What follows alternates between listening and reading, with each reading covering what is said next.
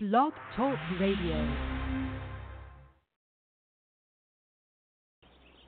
When the opponent expands, I contract. When he contracts, I expand. And when there is an opportunity, I do not hit. It hits all by itself. Now, you must remember the enemy has only images and illusions, behind which he hides his true motives. Destroy the image, and he will break the enemy.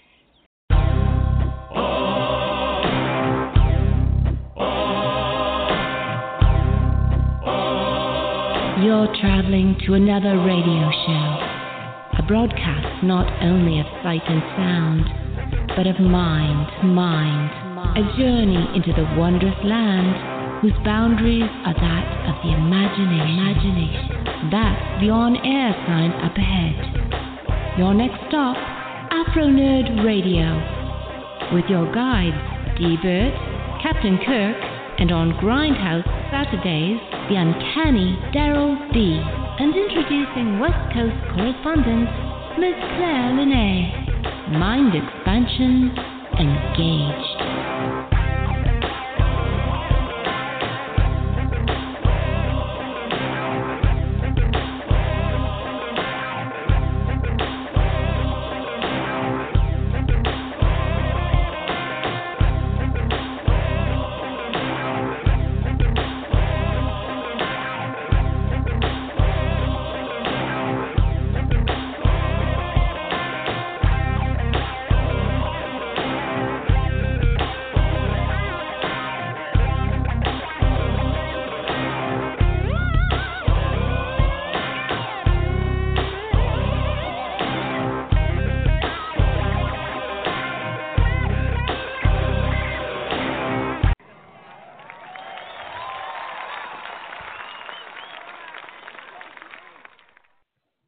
Evening, people. We're back. This is the Grindhouse, but I'm pretty sure you knew that. The call in number remains ever a constant 646 915 9620. Again, 646 915 9620. I actually had a chance to get a little bit of sleep. I happened to check out Wonder Woman, a midnight showing. I did it just in time because I had some things to do as far as errands and getting getting the show together and uh, I just didn't really want to miss it. And I have to confess that it appears, well, you know what? I don't want to be. Too, I don't want to say things too quickly. Maybe Warner Brothers slash DC has has corrected the ship. Maybe, but it's only one one movie. But it's off to a good start. Um, 96% rating on Rotten Tomatoes. So that does seem to mean something. Anyway, folks, you know how this goes. I have my uh, ever constant, ever stalwart crew in full effect. Our own Afro Nerd Starship crew.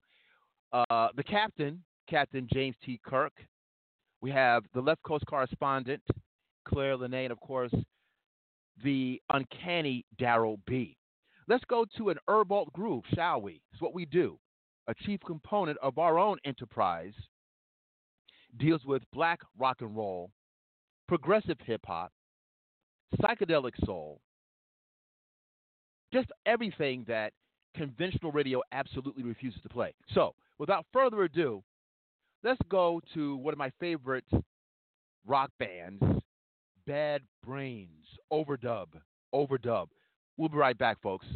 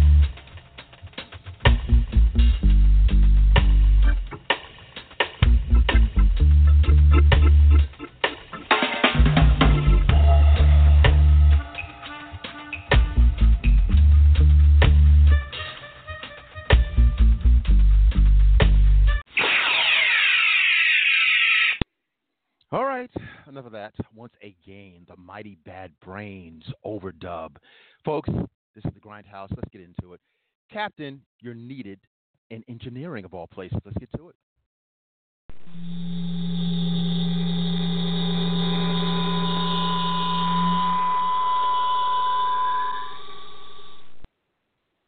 Big Barda and Supergirl front and center. Let's go. well, you know they're working on that.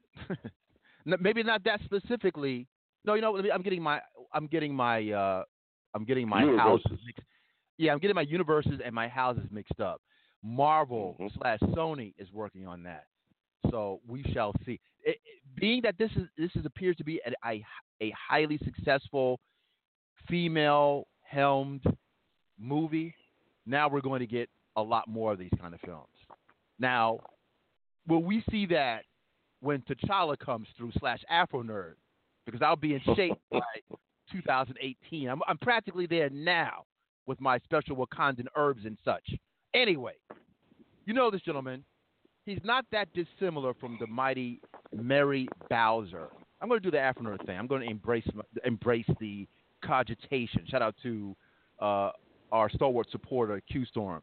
Mary Bowser was a Union spy who was able to infiltrate the Jeff- Jefferson Davis, who was the president of the Confederacy, because he he believed her to be uh, a, a quote unquote a quote unquote in his eyes typical ignorant slave. Mind you, she had a genius level intellect and had an eidetic memory. So she, they would say all kinds of things in her company, thinking she didn't know what was going on. Mind you, she had a near computer mind, Mary Bowser. So, our own Mary Bowser, male version, of course, uh, he is he does have an eidetic memory for sports and comic book stuff. A lot of props to this man. He is the uncanny Daryl B. Uh, congratulations to Real Madrid for winning the Champions League. But you know what? This this is Afro Nerd. We're gonna get real geeky in a second. Yes. All right. Uh, Claire, I think is coming up. I wouldn't be surprised if she has something to say. I don't think she got a chance to check out Wonder Woman yet. Uh, so anyway, the first week we're not going to go into really spoiler spoiler type stuff, but um, we're gonna have to talk about some things. All right. Um, while we're waiting for her, let's just get into this thing. It's a lot to discuss, folks. You can join in. I see our friends um, Q Storm also. I'll, I'll bring him in in two seconds. 646 915 9620. Again, 646 915 9620. Uh, Patty Jenkins is Wonder Woman. Daryl, your opinion. I loved it. I absolutely loved it. And it's the movie I said this is the one that DC should put all its chips into. Warner Brothers, all your chips into. Why? Because this is the one that the the demographic that's been moving the needle, women have been waiting for. If you make this a quality movie, they will boost the hell out of this movie. And everybody everybody got Twitter, right? You've seen the female reaction. How many females have you say, seen hate this movie? Or women hate this movie? Or girls, teenagers hate this movie? Yeah, what, less than 1%? I mean, they, they, they adore this movie. And as, as I say that, I'm not saying the movie's perfect. By no means is the movie perfect. I mean, so and my major gripe may be not the major gripe that a lot of other people have. All right, I, I've I've been a Wonder Woman fan. I've followed the, some some runs, but specifically, I have followed the Greg Rucka run, the George Perez run, and the Gail Simone run. Of those, when the credits are rolling, who are you thanking? They thanked Rucka. They thanked Perez. Hello? If you're going to use Gail Simone's stuff in your movie, I think you should thank her. Really, I really think she should have been thanked during this one. That's my that that alone took a point off of this movie for me. because I I counted at least four scenes that are specifically off of Simone's run. And folks, I recommend Wonder Woman: The Circle and Wonder Woman: Ends of the Earth for the two scenes I'm talking about. I can't get into the scenes because um, uh, Claire hasn't seen the movie yet. I'm trying to be vague about it. All right, but there are there's at least two major scenes that have been lifted off of Gail Simone's books. But I digress. I digress. That that's a technical thing. As I told you folks during the Guardians of the Galaxy 2, when I listed that as my favorite movie, I go like, this is where my biases come in. And honestly, if you use a scene or a couple of scenes from an author in in your movie, that needs to be listed. And that goes to I don't know who put the credits together, but that that needs to be adjusted. But to the movie, Gadot did a good job. Pine did a good job. Miss Davis as as Etta Candy did a good job. The actor playing um, the actor playing um, Ares that was great. I love that. And I again, I can't get into that because that spoils part of the movie. But I, for uh, J- give Jenkins credit for leading the the fans one way and then pulling the rug out from under them. I will say it like that. I won't say specifically what thing, but the guy who stole this movie for me and it, it's similar to um, what Pena did in Ant Man was uh, Sach Tajamuchi, and I know I just killed his name. I'm sorry, sir, but him as the wheeler dealer, fast talker, his scenes with Gal Gadot were great in this. Great. I I I was laughing, I was tearing up, and, and you could see Pine during the movie as the scenes are happening, trying to hold back, just breaking character and laughing. Now, I've heard from other places men ripping the movie saying, oh, it's a ripoff of Captain America the First Avenger. Yeah, but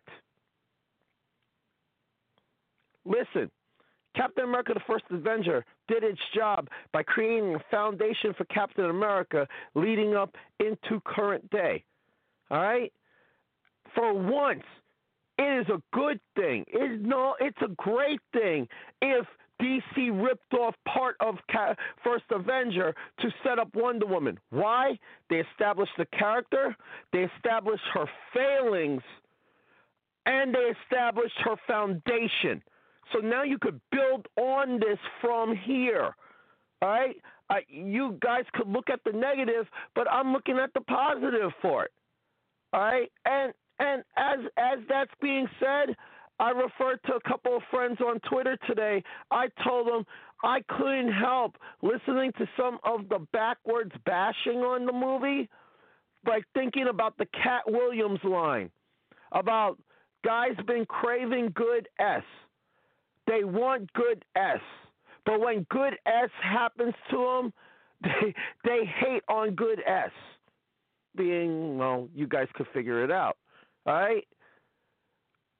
If you look at the pictures being put up by Amy Ratcliffe, by by Susan Eisenberg, by Tamara Taylor, by by Gail Simone, by Nicola Scott, by any girl on Twitter, you see why this movie was needed.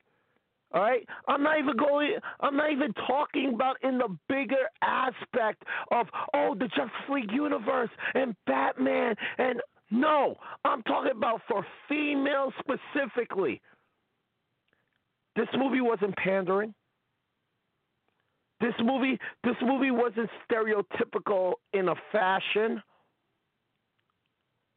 This was the strong, intelligent female hero, lead, lead, I emphasize lead, that women have been waiting for since the comic book revolution started in the movie theaters.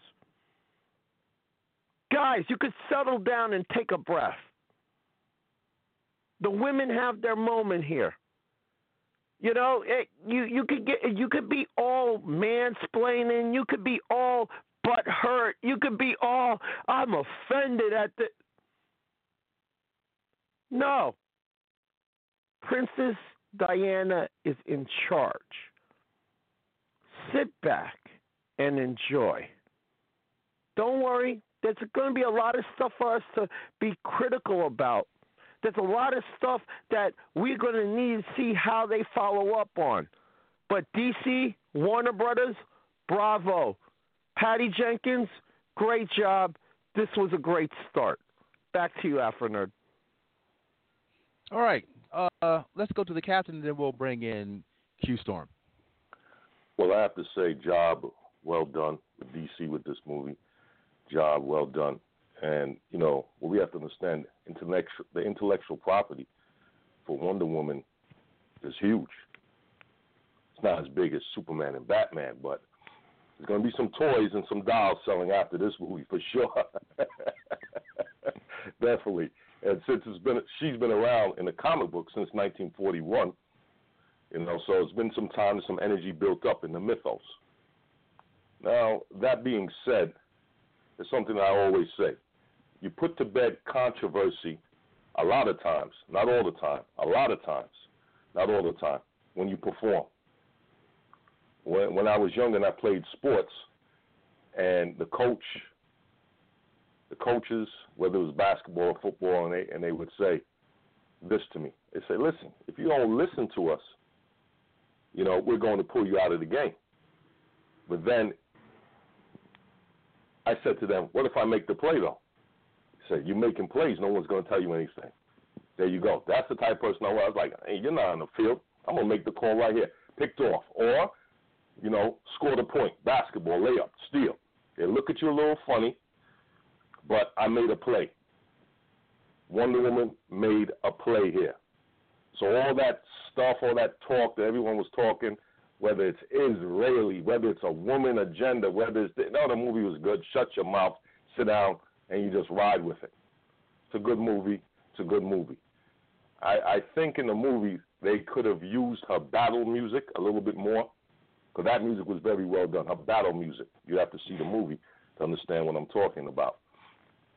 I don't have any complaints here. I've heard some. Well, then again, let's add this in. I've heard some people say, "Well, it was the best movie they ever seen." I'm like, "Yeah, easy, easy." All right, let's put let's put let's put it in perspective.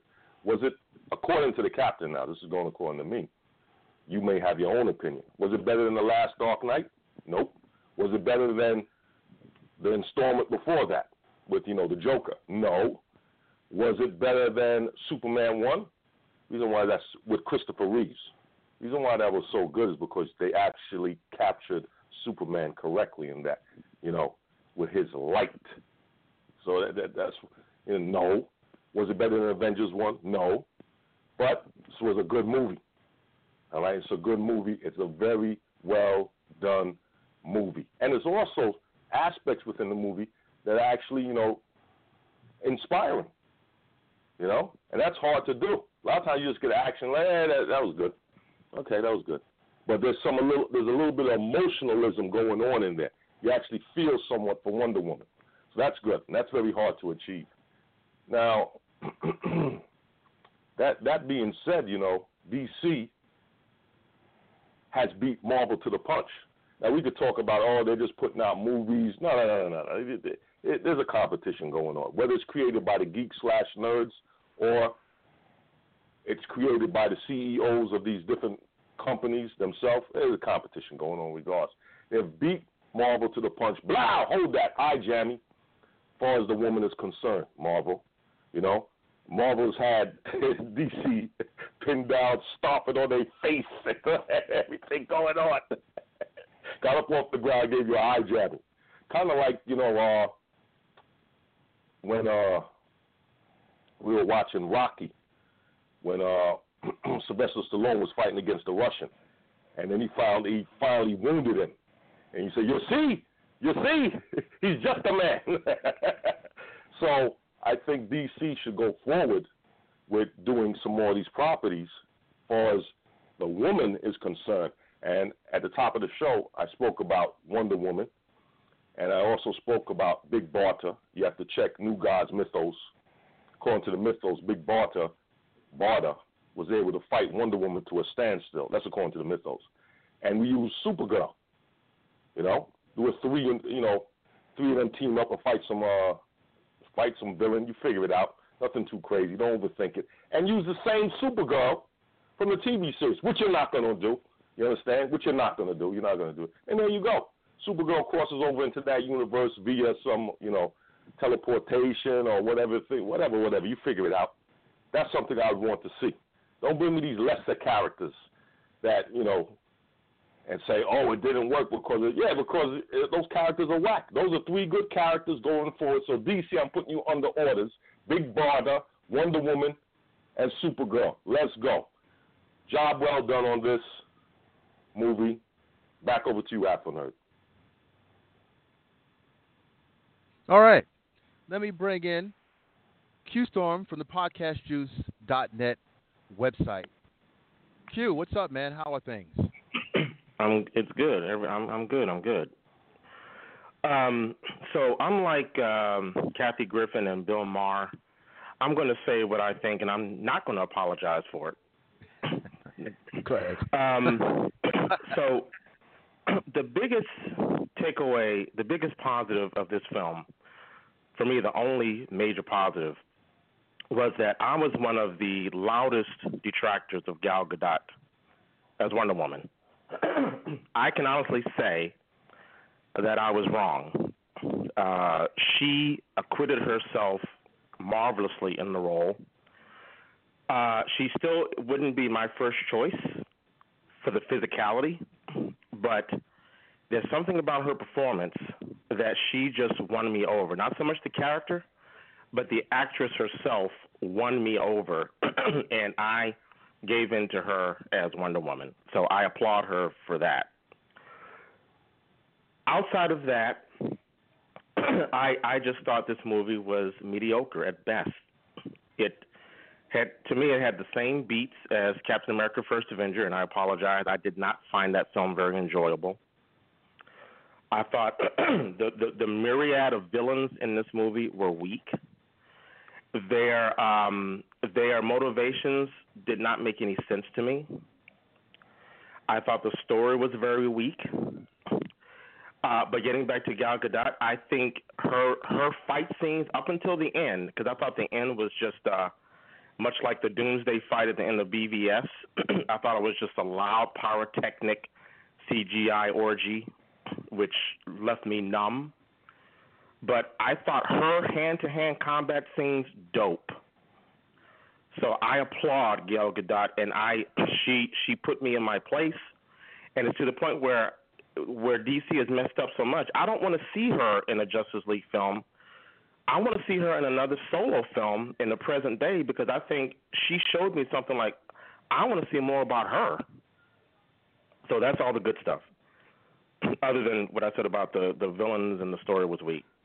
Um, the one thing I came back to, and I'm not going to spoil anything, time and time again, it made me wonder: was this movie actually directed by a woman? Why do I say that? One, Wonder Woman, for the majority of the film, had to share screen time with Steve Trevor and his Howling Commandos. I, I mean, uh, Steve Trevor. He he was in this movie way too much for it to be a Wonder Woman movie. Two, what is the common denominator in most female hero films that we've seen, including the Su- Supergirl pilot on on uh, on ABC was on ABC? they actually put a clothing montage in here where she's dressing up in different outfits. And we have Lucy Davis's character saying, Oh, you look splendid in that. Oh, you look marvelous in that. Are you kidding me? Three, there was a gratuitous scene, one of the most gratuitous scenes I've ever seen in a film that I'm not going to spoil it. It made me almost want to get up and leave the theater. I'm like, ah, oh, we're doing this? Really? And I can't say anything more about that. It happens like towards the end of the first act. Uh, the last thing I'll say is the the bookends in this film, where we go from present day, then we go into the past, and then we go back to present day. They didn't need to do that. What they should have done, and DC has not learned, that should have been a post-credit scene where we tie the film to the present day. So that is my. I don't know if you want to break it down anymore, but that is my elevator pitch review of this film. All right, let me give you my opinion. Again, folks, if you haven't guessed it, this is the Grindhouse edition of our podcast, 646 915 9620. 646 915 9620. 620, pardon me. If you'd like to join in on the discourse discussing whatever, but right now we're on the Wonder Woman debut, um, feel free to do so.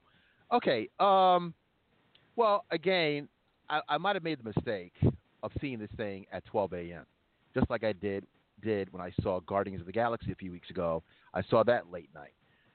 But this time I was up for the majority of the film. And I have to confess that I, I really did enjoy it as far as the visual experience. I thought that it was very expansive. Now this this movie cost a little bit under 150 million dollars allegedly. That's you know that's probably a great deal of other ancillary millions I'm not even thinking of. If you think about um, the cost of of advertising and so forth. Anyway, we're being told 149 million. It's at around 86 million right now. And again, there's Saturday and there's tomorrow. So I thought initially they, they were thinking if it did over 60 million, that would be considered successful. So if we see close to 100 million for Wonder Woman, it's off to the races. So I'm very glad for that. And mind you, longtime listeners of our show, they know we give a lot of props to Marvel Comics, to Marvel Entertainment, and it comes off as if we are exclusive Marvel fanboys. I can speak for the crew, uh, of course, Claire Lanay and, and, the gang, everyone. That we're not exclusively Marvel people. Uh, we just want. We're actually rooting for DC, and we were we were there to see B versus S. And I'm not going to go into that, but uh, we want Warner Brothers to produce a good product.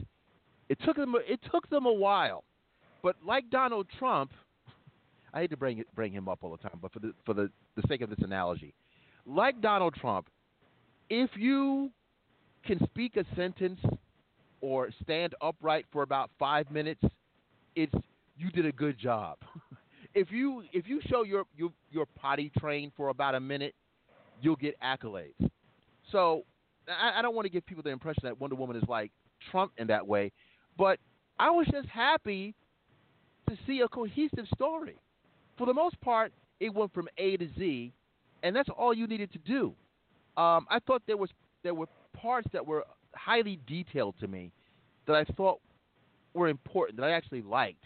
When it got into the Amazonian mythology, the look of Themyscira, I thought that was pretty good. Um, we saw uh, Robin Wright who did a phenomenal job as her mentor. Uh, there was a mentioning, a heads up, and I saw that uh, that Daryl mentioned that some of the folks like the Greg Ruckas, the George Perez's, the Lynda Carters, they were given shout outs, uh, shout outs after the uh, the end credits. I thought there was going to be an end credits, Daryl. No end credits. I mean, I guess they can't they can't like channel Marvel so much. But what was that about? I thought there was some an end credit scene. I I I was waiting for it and nothing showed up, so I was like, okay. Well, I mean, listen. that, uh, again, that that goes in with the the Logan too. You know, you have this great movie. Uh, build upon your momentum. Give us a, give a, uh, tantalize it. Set up Justice League. Uh, tantalize it. Set up uh, new threat. Tantalize. You know, you it, it, it goes back to my my thinking how much they they lack support of this film. They went, okay, we're making a Wonder Woman film, just it. Instead Well, of we're making a Wonder Woman film, it's part of a greater whole. Well, here's here's the thing. They set up the Justice League already. And this is what uh, Q Storm was talking about in the beginning. It's, it was if you, you if you're paying attention, it's somewhat set up, you know, from the beginning. And that's something Q Storm was saying that they should have done at the end of the movie. Yeah, but you know, I think what they're doing actually is that I think maybe every other film they'll do an after credit scene. They're not going to be uh, chained to that. Like that that's really such a Marvel such a Marvel branding thing at this point now. I mean, it, it would be uh, heresy not to see an after credit scene for a Marvel production. So I guess and these guys are so calculating. Instead of just doing doing what they want to do, you know, if you want to do that, then do it. But it, I think they're so calculating when it comes down to this competition with Marvel that they're just going to do it every once in a while.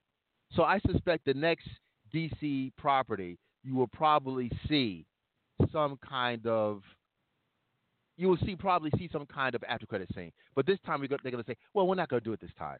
That's all. That's all. That's just being willy nilly. But anyway, I appreciated the film. Um, there were some things that I thought were a little bit ha- hammy. The fight scene with Ares was a little over the top. It got into, I think, uh, Q Storm had mentioned, it got into a little bit of the over the top B versus S thing. It, it, threw me off a little. It threw me off a little bit. I mean, it was really overpowered. And also, like her power set, we didn't really see her power set. It, it went from like zero to hundred. Like it, initially, you didn't really see how power she, powerful she was until she she basically uh, led the invasion into that village, and then you started you started seeing how you know she's bowling over tanks and things. So I thought, okay, we're getting kind of a subtle a subtle uh, idea of how strong she is. You know, when she was in London, we saw her doing some kick assery. That was pretty fly. But then it, it was kind of a it was kind of a slow build up to how just how strong she was. Maybe it was the disclosure that she was a demigod, and then things started cooking.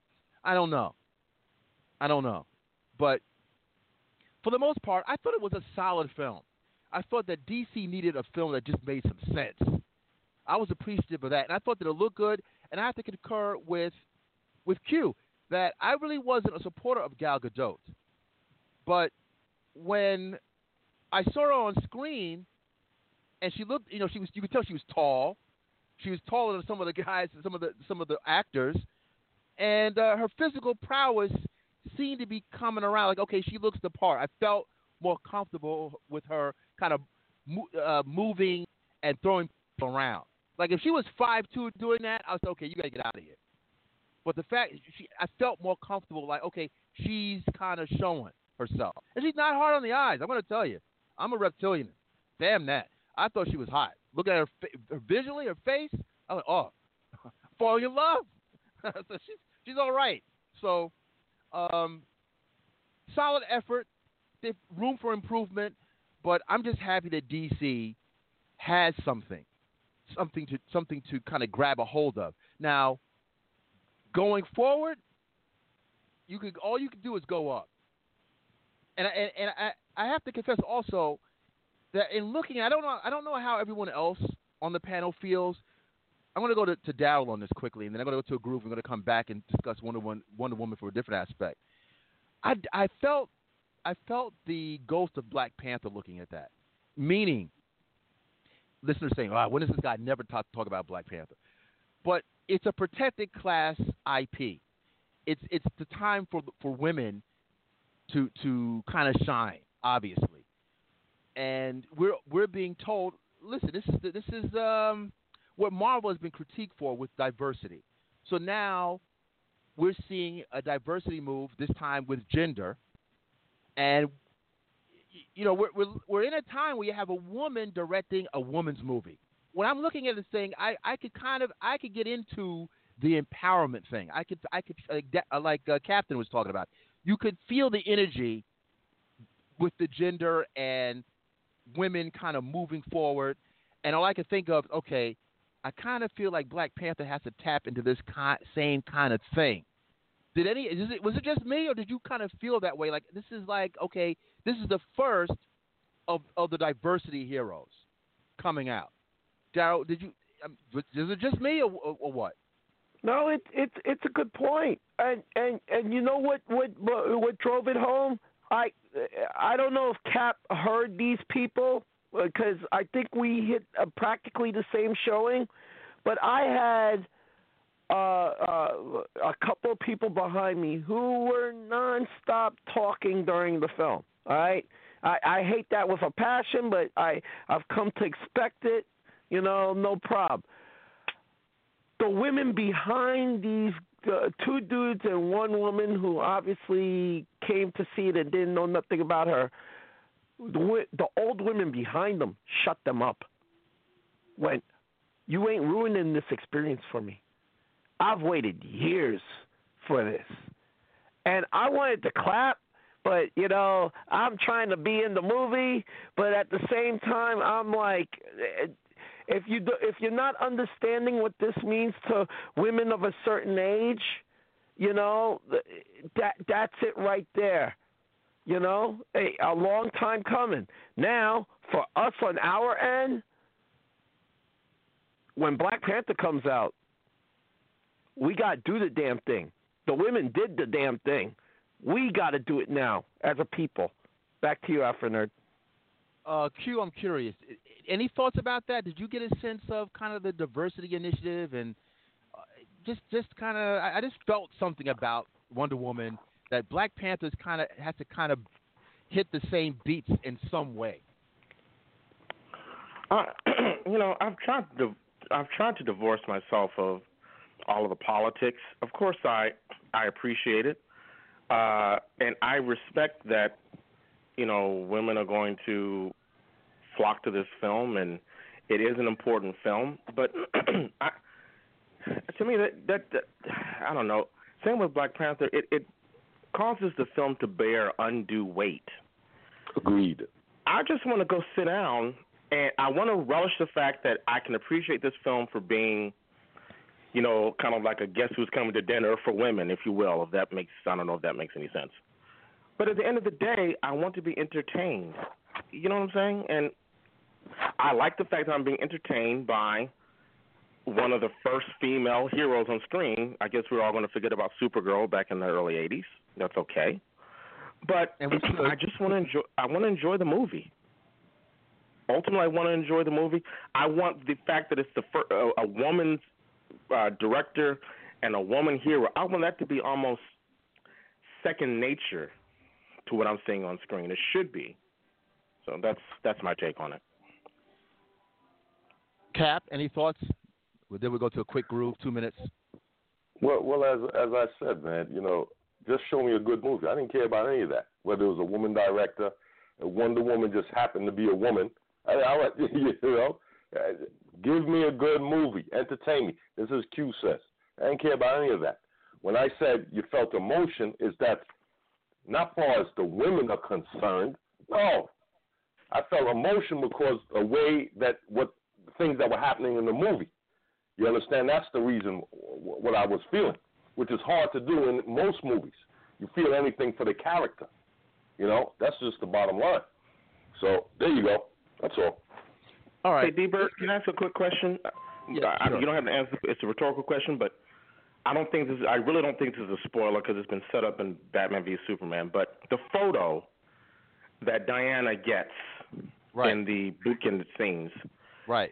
Are we to assume that they did a um the producers did a um Return of the Jedi effery with uh Hayden Christensen by by putting Chris Pine in that photo because Chris Pine had not been cast in this film when that photo first appears in BVS. Yep, you got it. You nailed it. Remember, in the first in the first photo, if you look at BVS, there's a space. There is no Oh. Chris Pine. Yeah. They they intentionally left the space, and I give Zack Snyder credit for this. All right, they left the space there, knowing that eventually the actor that was going to be uh, Steve Trevor would inhabit that space. Or did, did are we going to see a, a flashpoint where that There photo was altered? in the ne- in the Justice League, is there going to be a flashpoint where that photo was altered? Ah. well, hey, hey, if they do it right, it'd be great. But just remember how how Steve Trevor was in Flashpoint, though. So you know, uh, that yeah, we, we we'll just take a step back. I'll give credit to Snyder for that. For once, his his his um who, who had the the beans uh, Jack, his Jack and the Beanstalk attempt paid off on this one. Well, you, know something else too. Uh, this is going to be uber nerdy, but um, well, it's one thing for you to mention Flashpoint and messing around. We see that what's happening now with with uh, a revisiting of Flashpoint with Batman and, and Flash and the Watchmen mythology, and we're seeing uh, Bruce Wayne actually having a conversation with Thomas Wayne as both being Batmen, right? So uh, I don't know of any time in Wonder Woman's mythology where we have not seen a Steve Trevor. And even in TV, we saw Lyle Waggoner, you know, uh, of um, a Carol Burnett fame, Lyle Waggoner, where he, during the World War II version of the TV series, he was uh, Steve Trevor. And then doesn't he play like himself, but his grandson when he when it's like uh, in the 1970s later on? Lyle Waggoner still plays like her consort, except in the in the 40s he was he was the like you know his grand the, the grandfather. So will we see Chris Pine in a in like a second or third film for uh, for Wonder Woman? Will we see Steve Trevor's always in the mythology? How, how did they get him out? How do they not have him involved in some way? Even though this was World War One, this even this wasn't even World War Two. Hey, well, that, but wait a minute. They they shot. They killed. Uh, what's the reporter's name? Jimmy Olsen in That's in true, this yeah. universe. So I don't Wow. think you know. That's even man. Well, yeah, you're right. hey, that shuts hey, me down. but face it, face it. For the second Wonder Woman film, they're going to have to establish a whole new, you know, a new, um, a new supporting cast. Because Etta Candy isn't around. you go like uh, Chris, uh, Etta Candy, Steve Trevor, they're they're gone. So what may happen? I brought up the Rucka run. You may have like a Themyscira, uh, like like a embassy or something like that, where they they set up a new a new dynamic. But they're going to have to because most of the supporting cast. This is not even World War Two, World War One here. You know they got taken out by Father Time because they ain't gods, they ain't goddesses. The only one that doesn't Uh, age is Wonder Woman. Yeah, but you know something? In, in uh, you know, in women Wonder Woman mythology, uh, she has. I mean, this is going back to the Golden Age Wonder Woman, but she has uh, made requests from the gods to bring back Steve Trevor. This is fantasy. Anything? I mean, I, I just happened to look this up. She was so quote unquote horn dog for for, for having. She needed Steve Trevor, and she made a request, and he she they brought him brought him back to life, thanks to the uh, Paradise Island. We don't. I mean, I doubt we'll see that in cinema, but you never know. I'm Yep. thinking, I'm thinking some relative, just like you have uh, Sharon. Uh, what's her name? Uh, from from Captain America. Sharon Page. Carter. Sharon Carter, Carter, right. but then uh, her well, grand niece is now his paramour, Peggy. Well, Peggy to Sharon. It was Peggy Carter. Now it's Sharon Carter. So he's he's with her grand niece or something, or you know whatever. Anyway, He's folks, working. He's working his way through the family. Is what he's doing. well, hard And I'm here. not mad at him. I'm not mad at him. No, me neither. All right, all right, folks. Uh, let's get into a quick two-minute groove. We'll take a break. I want to take. I want to talk a little bit more about Wonder Woman. Uh, more about.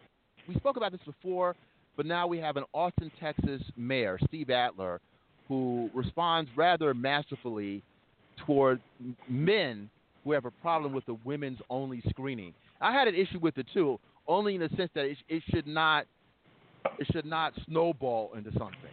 They got to be careful of a snowballing effect. And and, and actually, I want to I want to go into what Q said. He said he said something very important about how women should be reacting to Wonder Woman, and I think conversely how people of color should be reacting when Black Panther comes out. I'm just saying. So anyway, quick groove. We'll be right back. This is Nat King Cole. Quizas. Quizas. We'll be right back. Let's groove.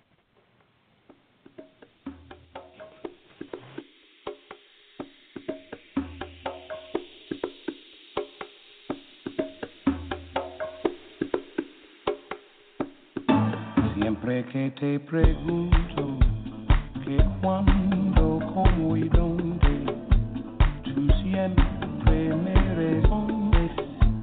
quizás, quizás, quizás. Y así pasan los días y desesperado y tú, contestando, quizás, quizás, quizás. El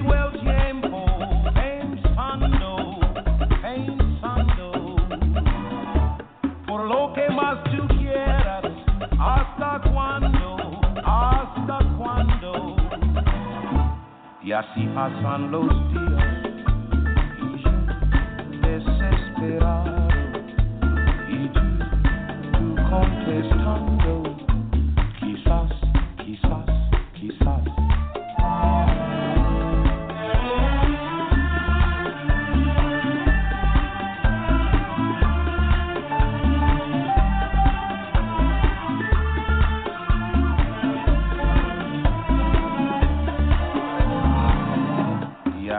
así pasan los días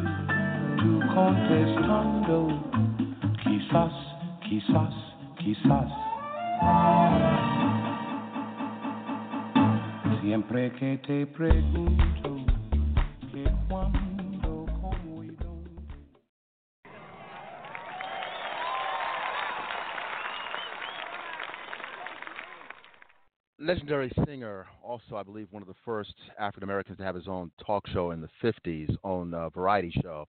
Nat King Cole, one of my heroes, also as as was his daughter, who unfortunately passed untimely. Uh, we another one that we, we lost. Uh, was it in 17? I think we 16. I think we lost her too. Anyway, uh, Nat King Cole, quizás, quizás, maybe, maybe, maybe. Anyway, folks, the Grindhouse, 646-915-9620. Um, I'm going to allow our stalwart supporter to remain with us, of course. Uh, ba- basically, uh, a friend of the show at this point, certainly. Uh, Q Storm of the mighty podcast Juice.net podcast within her own right, and also of the Red Shirts fame. Um, all right, uh, just a little bit more about Wonder Woman, and, and then we'll move along what are your impressions? We we touched on this before, gentlemen, with uh, the women's only. I think it was at the at the um, Drafthouse, Alamo Drafthouse, and Alamo Drafthouse. To be fair, they're known for having kind of their whole thing, their whole mantra, their whole theme deals with uh, specialty films, uh, exploitation films, as well as new films, and they do have specialty nights.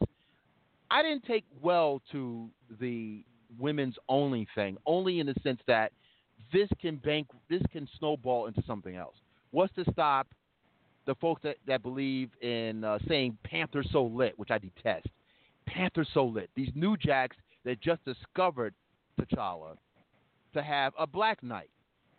You know, we, we this can go, this can get absurd although this is one theater, so you know maybe I have to look at it as if okay, this is just a one-time thing. Um, you are selling Wonder Woman to the masses, and I'm just saying, as a male, I was able to appreciate the power of a woman. Now, in some respects, this is what Q kind of went into. I don't know if, he feels the same way, but I thought he was kind of leaning in that direction. Yes, uh, he just wants to see a good film. In some ways, if you if you're doing a a uh, protected class film, you know, the first Latino this, the first Asian that, uh, you you do need, in my opinion, in my opinion, you do need to act as if we've been here before. And sometimes you get so so much into what the mighty captain says all the time, self-importance, that this is for us, F you, women rise, that you you forget that wait a minute, you still need male fanboys to get into Wonder Woman. This is a product for the masses, and also, if you want to to to gain an understanding, and if you want men to knock off the nonsense, they got to see the film first. They got to see the film. I'm just saying. So I, I don't I don't know if it's if it's if it's safe, if it's wise to have to, to kind of get into your own head when in, again I think you should act like you've been here before. That's all. That's just my opinion. Okay. What, can, can I rebuttal on that? Sure. I'm pretty. I'm, I'm used to it by now. Go ahead. All right. Here, here's the rebuttal. Did Alamo Drafthouse say all of their showings were going to be f- female only? Every movie house I know has at least six or seven showings of a new film. All right? They made one female specific. All right? Just a special event. They even put special event, female only showing, da da da. You have other times there where you could see it.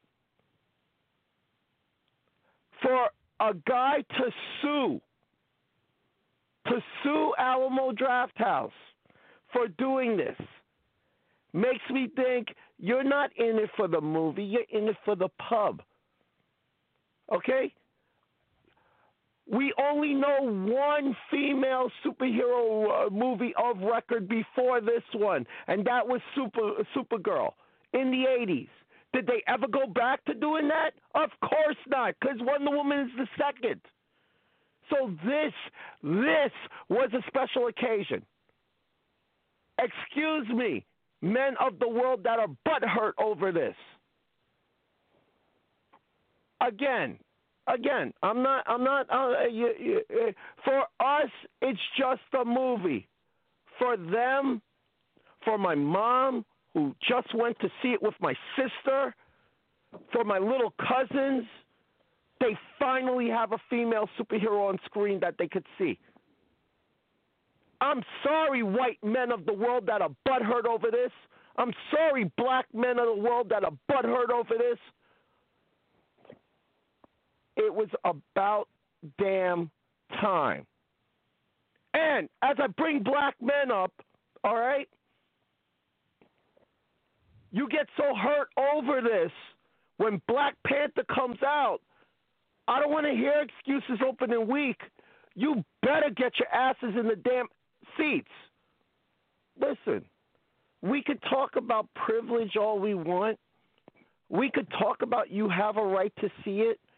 And the draft house had another showing that was just 30 minutes later. They don't talk about that, do they? This dude focused on that for 30 minutes. 30 minutes, there was another showing that was available. But they wanted to make this a special female event because this was something they didn't have before. Hey, your ignorance is showing still. Back to you, Afro I got a rebuttal. Can I add it? Can, can I say something? Of course. All right. So, yeah, you have to be very careful, Daryl, in this type of climate. It's a slippery slope. And I'm going to tell you why. You made some very good points. And I'll say this fairness is the illusion of the weak to protect you from the strong to no avail. When you have power, do what you want. There is no fairness here, anywhere. And if anyone believes that there is fairness, you're an idiot. Now, imagine, now let's switch it now. If we did black only for a Black Panther, they'd probably burn the theater down. Look, let's be honest, man. So you got to be careful when you start going these, these routes because everyone's talking inclusion. And when you do inclusion, it's imp- that's why it's it's partly crazy. It's a type of insanity because when you do inclusion, there's no way you can include everybody equally. Someone's always getting dissed, man. You're always going to get dissed, man. You include. You say, well, someone could turn around. Why is everybody in here who's included got master's degrees? How, what's wrong with the uneducated people? They can't come. You see, something begins to happen. It's the type of insanity that we have at this given point. So ultimately, at the end of the day, it doesn't work. You just have to be careful with this type of thing. That's all I'm saying. A lot of times, you're just better off. Let me just put the movie up, you know, and just you know, and solicit women to come to this. And the majority of the women, are, the majority of people that come there, is women. You know, you just have to be careful in this climate, and this climate is crazy. This is a crazy climate at this given time. Everything is a problem. Everything. And most of the time, it's not worth being a problem. Like this right here, you could just let this run. You know, go ahead, Billy. Go ahead, go ahead, go ahead. It's like when you do your little Avon thing, and it's all. I don't care about it. You understand what I'm saying? I don't care. you know, You know you just have to be careful. You, you know something else? Our friend John John Hutton threw me a monkey wrench. He says, if they did an early showing of Black Panther only for black youths, I'm cool with that. now, let's be honest. He put a caveat in there. Like I think if they showed um, Wonder Woman for girls only, because you're dealing with impressionable youth, you're dealing with uh, the, the beginning of things. You're dealing with setting setting up an impression. I think. Listen, I can even I can capitulate a little. See, it's different if you say black people, if you say women, but if you say why, Afro? They're still black. Who Nah, cares see- about that? What if I'm a white guy? I don't care about that. Nah, but wait a minute. When you, but when you but when you say children, like black youths, that does that does change the narrative a little bit as opposed to black people, because because you're dealing with adults who shouldn't necessarily who should be who should be already uh, comfortable in their positioning and self-realized. You're not dealing with uh, impressionable minds. So I think when he threw in the monkey wrench, I kind of had to say, mm, I might have to go for that. I don't I don't know if it would have been critiqued as hard because people probably would have understood that.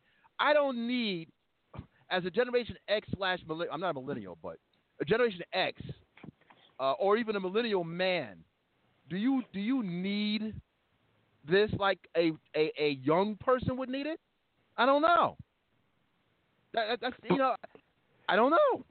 But again, but but like I said, this is the the main part of what what got me mad about this. The main part when I saw the lawsuit or whatever over it is okay. Let me see the times, and right there, there's a next showing. you could have just went okay. There, I got this next showing. I don't got my time. Here we go. All right, no problem.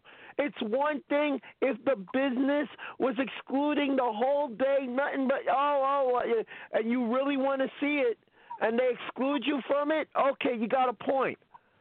But they had another showing in a short amount of time right next. You know that that's that's all I'm saying. That's all I'm saying. The narrative for me changes if the, the it was like they're totally barred. I Hold on. deserve good things. I am entitled to my share of happiness.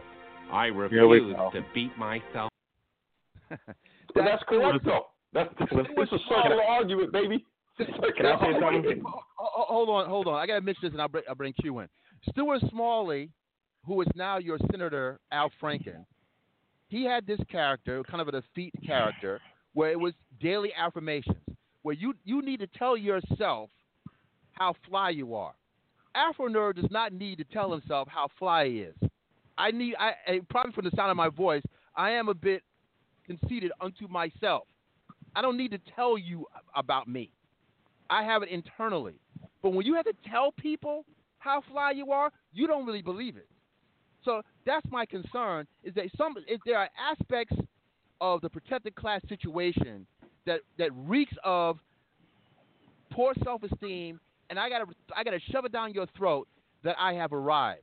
Now I've I've encountered a number of women that do not conduct themselves that way because they know they're fly. They don't need to tell you that. That's that is what flyness really means.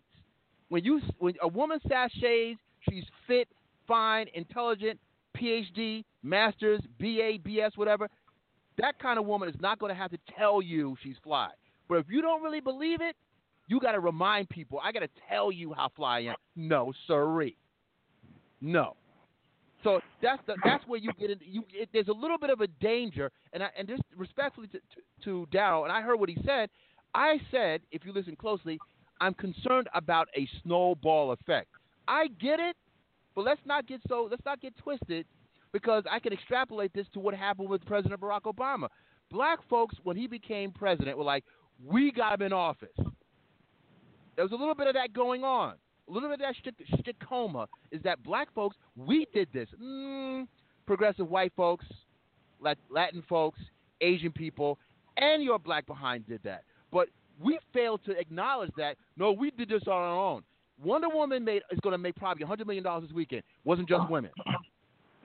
So that's what I'm concerned about. Let's let's let's tone it down a little bit.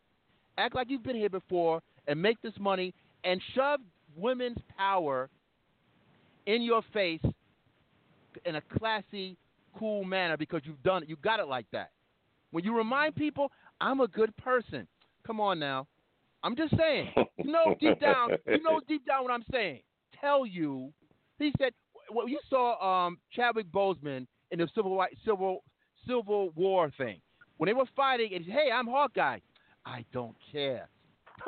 please, please, knock it off. Go ahead, Q. I, I, I just, I cannot believe. Come on, we're man. talking about we're talking about one showing, one Yep. showing hear that was that. all women, all I women. said snowballing. I said snowballing because we we, we, we I'm getting Why? a little bit of a sense that some of these women are acting. A, some of them can take this to the next level. Like we don't need men. Uh, this is girl power. I'm like, okay, yeah, but this is a this this is a male nerds by Wonder Woman, man. It ain't just women. Be careful. It ain't just Barack Obama. It ain't just black people. That's all I'm Okay, saying. but- Do, do you but, think? but, wait, wait, but do you Q think is, you're Q making? is on my tip. One showing. There was another showing 30 minutes later. What what what makes you think there's a snowballing in this? Why why are you ascribing that to these women that just so I mean every, any club owner that has a ladies' night? Well, I mean, is there snowballing? I, I don't understand. I don't. I just don't get your point. I What- understand this. I understand this too because I've seen it before. When uh, MIA, when MIA, the artist who I played numerous on numerous occasions on our show, when she was asked to perform at the Afropunk London, Oh, and yeah. uh, when when they were when it was like um, Black Lives Matter, well, what about black folks? What about the what about the brown Middle Eastern people? We've seen that before. Forget about black What? people. What about what about me? What about what about? I see people where they, they go from one thing to it starts to snowball. What what about? I I, I easily said that. Well, what what happens if we have a black a black uh, uh, thing for for for uh, Black Panther? Um, that's what I mean by snowballing. We can do we can do these segregated things. We can do it. Dburt, it, you, I think you're reading. To, I'm, I don't mean to be. This isn't meant to be insulting. And you're a big boy. I think you can take this. You're sounding like the same. All the people I'm hearing on the news talking about on Fox News. Well, she didn't wear stars and stripes. She's she's not American. Yeah, no, she's she's Greek. You idiot. Exactly. You, you, you, you sound like someone who's making a mountain out of a molehill. It was one freaking showing. What is the snowball effect you're talking about? So Hold- what if there's a black? So what if there's a black showing? A the, uh, a- a black Okay. screening for black. So what? Okay.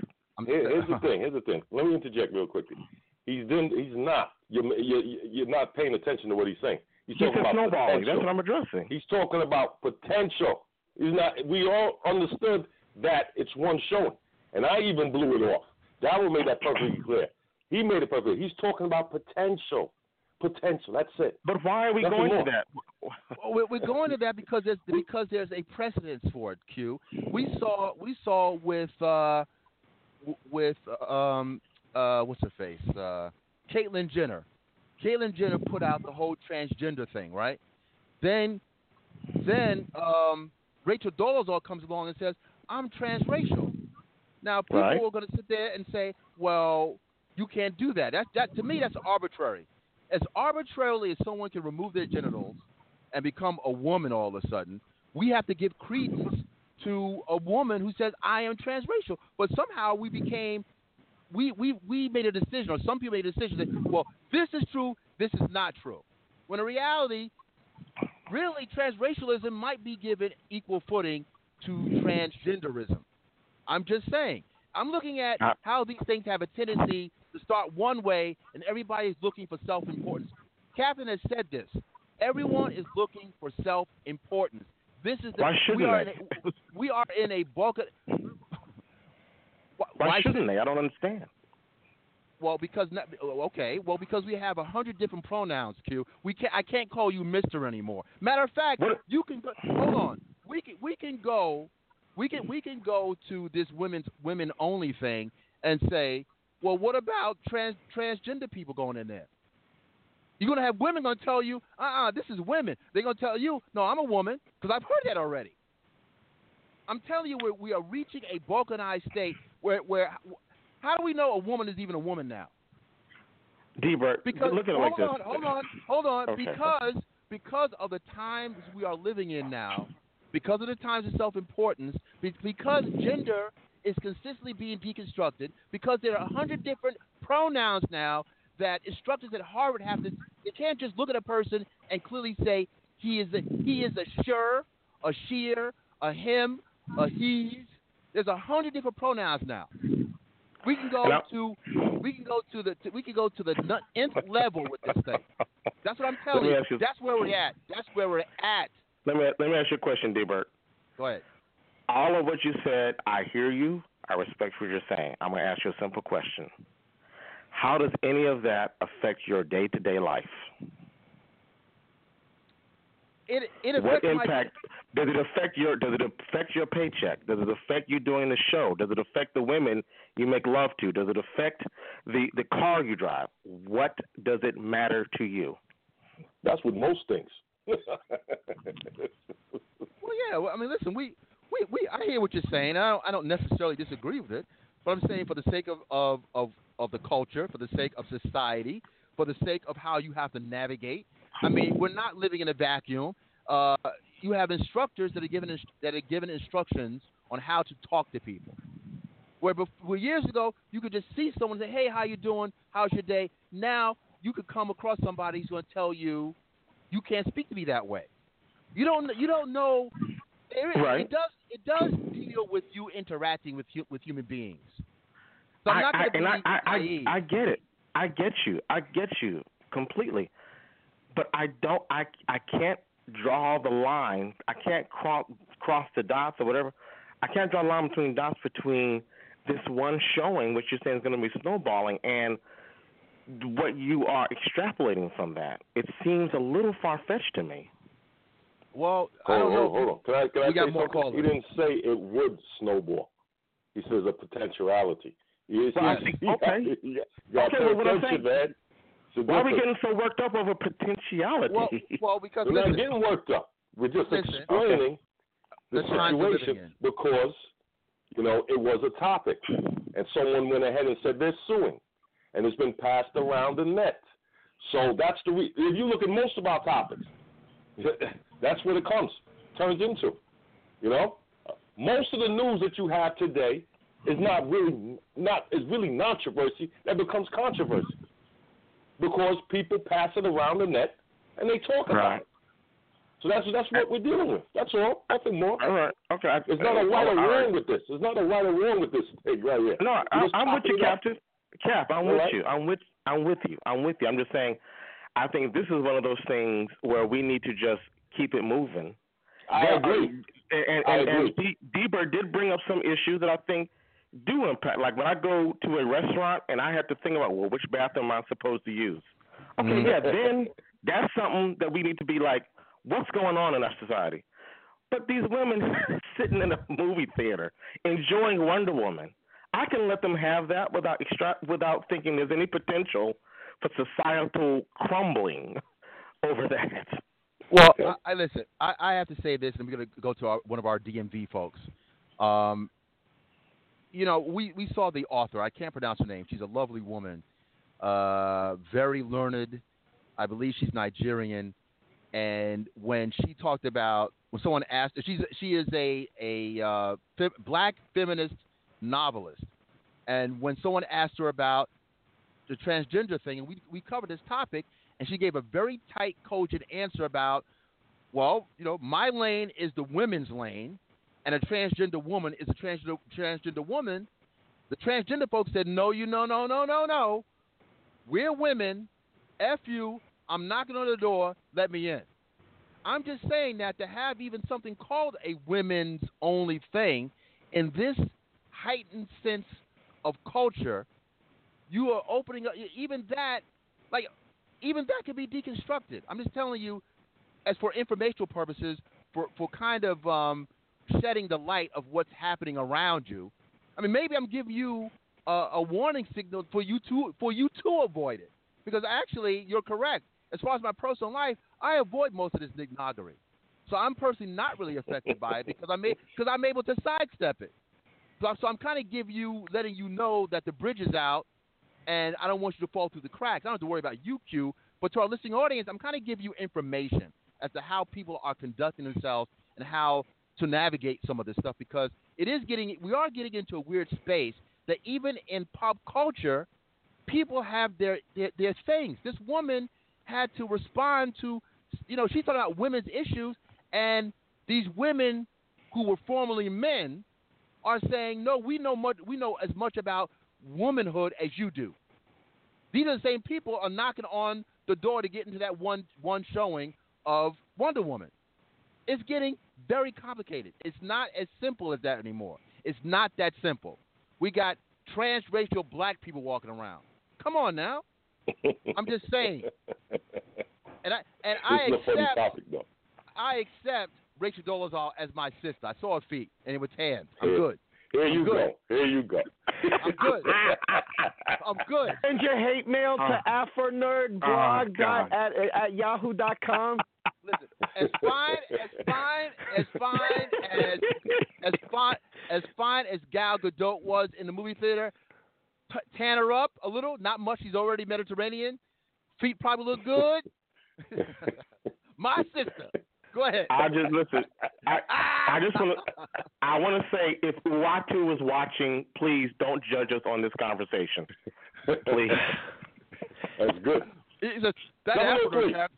That Afro character is uh, with that. He's got that cocoa butter and the, and the massaging again. Anyway, seven oh Hit- seven oh three. hit- And we go left. And we go left. DMV seven oh three. What's up? Tell us who you are, where you're calling from. You know who this is by now. Oh, Why do I yes. to keep it I know. Her name is Chimamanda Adichie. She's a Nigerian author who, grew, Thank who you. went to school in the United States.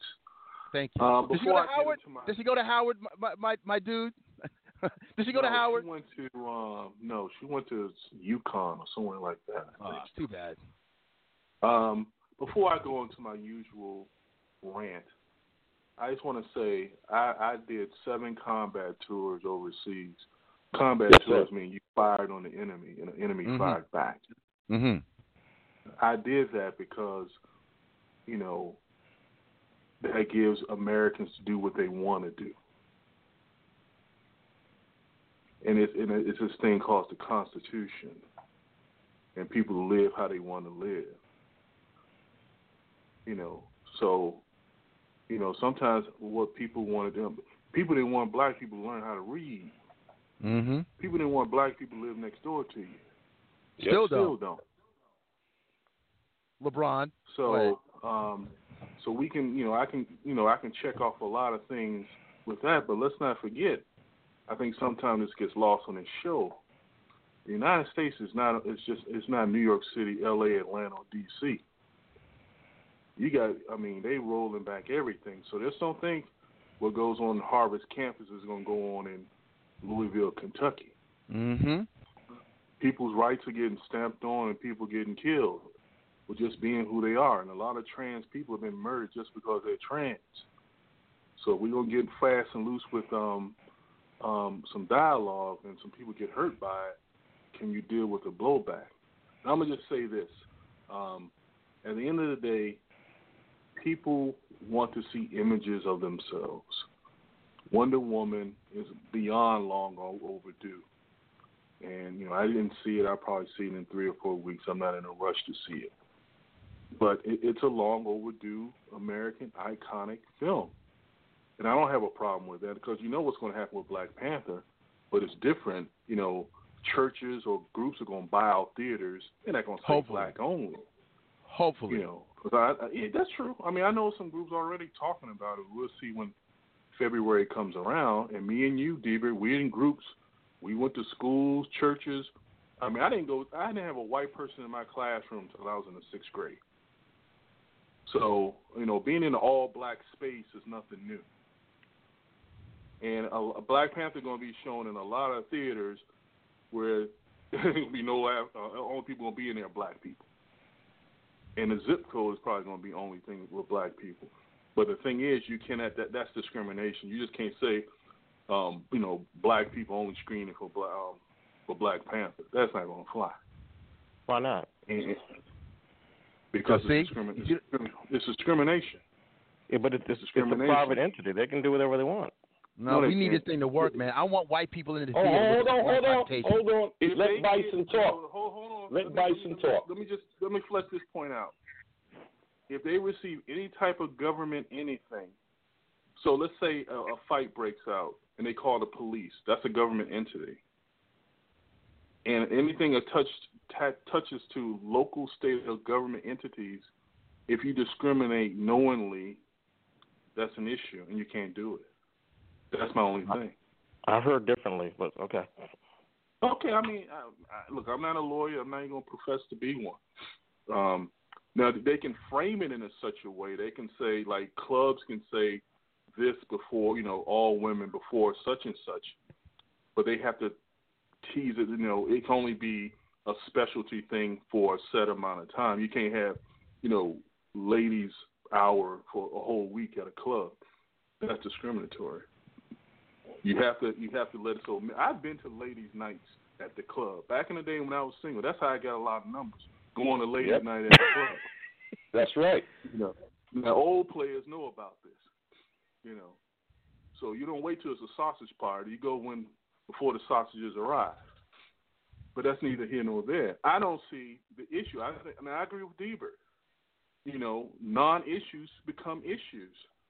It was one showing at one chain or one theater, and it became something that some people want to make into a, a, a SJW moment where one wasn't necessary. But I want to see when Black Panther comes out. Somebody's going to try it.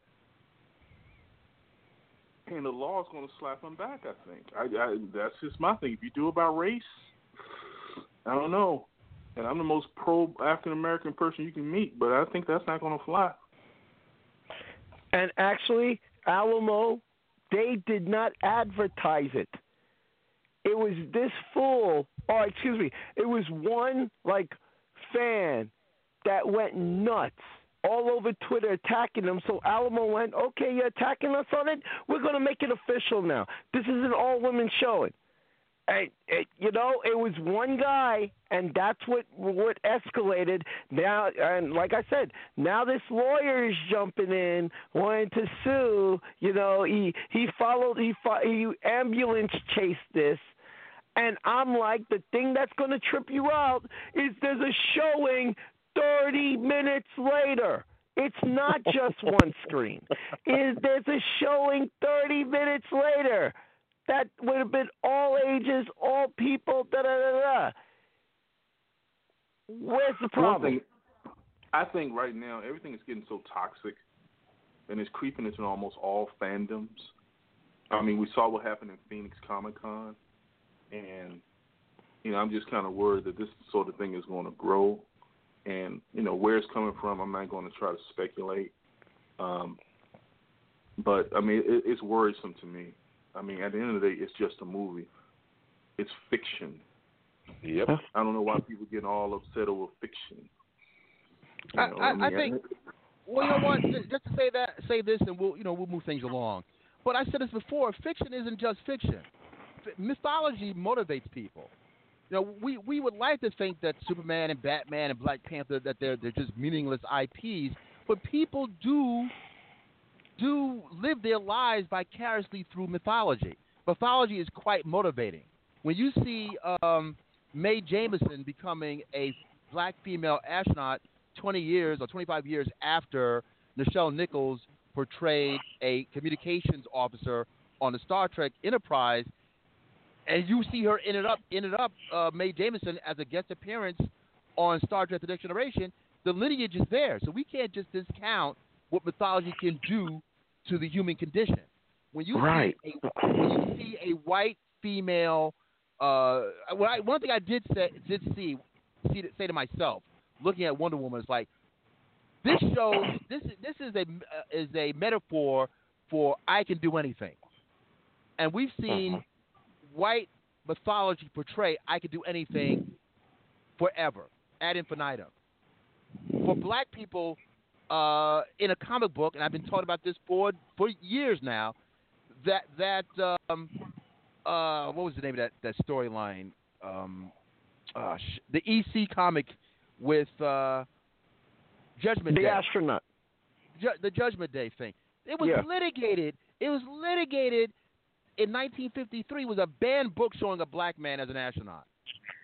Mean, that's how deep these things go. So I, I'm not comfortable in assuming that mythology doesn't mean anything. I get that women uh, should have a movie, but the only thing is, is that uh, it, it has to be disseminated as product to everybody. That comic book I referenced wasn't a comic book for black people. It was a comic book really for for, for everyone, including white people. When I when I when, when all of us go to our black comic book festivals, they're going to be the BlerdCon. We got Jamie Jamie Broadnax's thing. We have uh we just uh Daryl last week was at ECBACC. We understand that these that we need these things, but the door is still open for other ethnicities to also imbibe. When you close the door on men who need to see a women's empower, empowerment movie, even if it's for a moment in time, it can be it can snowball. It can be a problem. Let's not get it twisted. Let's let's keep it in perspective. That's all I'm saying. That's all I'm saying. Just look out. Be careful. That's really what I'm saying. Be careful. Be careful of what? There we I'm not go. Gonna, I'm not going back to this. No, I no, said- I, I, no, no, no, no. I'm not. I'm, I'm being real here, but I know you want to move on, so I'm, I'm gonna defer. I said the snowball effect. Be careful of the snowball effect. Keep it in perspective. Yes, it's one theater, but let- let's not have a women's only movement for movie going. Then what would happen?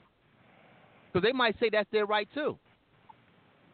Then, the, because Wonder Woman, Wonder Woman has to work, man. Wonder Woman has to compete with Superman, uh, Captain America, and all the other stuff. That's what that really boils down to. So you're going to need male male green money. That's all Yeah, I'm saying. They didn't. They didn't borrow men from every showing, dude. That's what we're saying. I understand. Do you, anybody know what snowball Can, means? can we move on now? Because this is a circular argument. It's a circular argument, man. Hey, hey, Q, these, these, hey, Q, this is how New York City dudes act, man. So, you know. so I lived there for you know, ten that- years. I know what's up. when There they we get- go. When they when they get backed up against the wall, man, they start grasping for anything. So Yeah, because because there's no there's no such thing as ultimate Nignoggery in South Philly or in D.C. Anyway, and I've been to both places. Oh, there we go. Hey, don't I've been to both DC places. since y'all lost hip hop. Anyway, we can talk. oh We can talk since y'all, you know, you know, New York lost hip hop. But anyway, let, us go to the Anyway. next subject. All right, Anyway, I'm not- good. Dburt, All get right, the train back on the rails, please. I Get the train I know back on the rails. All right, okay. Uh, wherever Claire is, uh, she's in the stratosphere somewhere. We'll see her next week probably. Let's talk about this thing uh, quickly. It's still pop culture. Uh, it's probably going to be heated for let's say five minutes, and then we'll move along. Maybe we'll go into it more deeply. for Wednesday's show, but I want to get into it while it's hot. Uh, Jason Whitlock's comments about LeBron James and his his vandalism at his 20 million, $20 million compound. Uh, let's go to well, you know, Captain. Do you think I should play a clip first? Play a clip. Go ahead. All right. Jason Whitlock, who I will confess, he's listen. I liked Jason Whitlock. Let's say ten years ago when he was on the Cosby train. I'm not even on the Cosby train anymore. He messed it up. Okay, he's a conductor that went into a brick wall. I'm only half with Jason Whitlock. Jason Whitlock makes sense on occasion, but I think this time, uh, you know, I don't I don't go into calling people um, coons when by their opinion. I go more by their actions. So he's entitled to his opinion, and I think a lot of what he's saying, as far as this particular case, bears merit. So let's go to this. Let's go to Jason Whitlock himself and see what he says. Hold on. Want to bring on now uh, Jason Whitlock, my friend, the host of Speak for Yourself. Very rarely Whitlock's a very busy man. Very rarely does he text me, Christine, uh-huh. and say, "Do you like? Would you like me on the show?" And of course, I would like you on the show. I have encouraged your participation with this show. Much like Steph, I welcome other stars eagerly. that means you have something to say, Jason. I do have something to say. So let's start with uh, your re- initial reaction when you saw the racial slurs had been written on LeBron's L.A. home, not far from here. You know, I, I think it's a disrespectful inconvenience for LeBron James. Uh, I think that this is where I struggle with LeBron James. He has fallen into the far left trap of there's value in embracing your victimhood. And so LeBron, I, I watched his press conference. I saw it yesterday, saw it again today, and uh, he his comments analogizing any part of this to Emmett Till is preposterous. Now, it, it, it, inform our audience of that. Emmett Till was a 14 year old boy from Chicago who went to visit his uncle in the 1950s in Money, Mississippi. Money, Mississippi is probably the w- dumbest name ever to call that city Money. It should have been called No Money, Mississippi. Very poor, depressed area, about a three, four hundred people, uh, a one industry town. Poor people live there. Emmett Till uh, had an interaction with a white woman and was brutally murdered by her husband and her husband's half brother. Brutally murdered. 14 year old boy, allegedly because he may have whistled at the woman but we come to find out later he did not. Brutally murdered. It's one of the most tragic historic events in African American history. There's no analogy between that and what happened to LeBron James. He allegedly had the N word spray painted on his $20 million Brentwood home. He wasn't there, his family wasn't there, he heard about it. He's on stage are my family safe? From what? Spray paint? They're in Cleveland. Uh, again, I, I don't want racism is an issue in America. It is primarily an issue for the poor. It's not LeBron James's issue. LeBron James, whether he likes it or not, or whether people close to him are telling him or not, he has removed himself from the damages and the ravages of real racism. He may have an occasional disrespectful interaction with someone, a disrespectful uh, inconvenience. But again, you talk about the people that murdered Emmett Till got off. An all white jury let them off. There was no real investigation. The whole town was against them. LeBron's $20 million Brentwood home gets vandalized, and I see two or three police cars trying to get to the bottom of it. LeBron's staff, I'm sure, cleaned up the spray paint within hours. This ain't Emmett Till, and we need to quit. And LeBron needs to quit embracing his victimhood because he's not a victim, and it's a terrible message for black people. That oh my God, it's so. And again, it is discouraging though. It is. Don't don't listen. It's inconvenient. It's disrespectful. I, don't, Colin. I'm I'm 50 years old. I'm grown. I, I I've I get when I was a young person, some people called me a bad name, the N word, whatever. It hurt my feelings. But d- stop me from rising? Hell no. Stop LeBron James. And, you know, LeBron's comment about uh, no matter how rich you are, no matter how famous you are, it's tough being black in America. That is a lie. It's not tough being Oprah Winfrey. It's not tough being LeBron James. It's not tough being Jason Whitlock. When I leave. All right. You get the point. Let's open up the lines. Let's try, let's try not to make it so emotional. Uh, we'll, we'll see how we'll see how that works. we'll see how it works.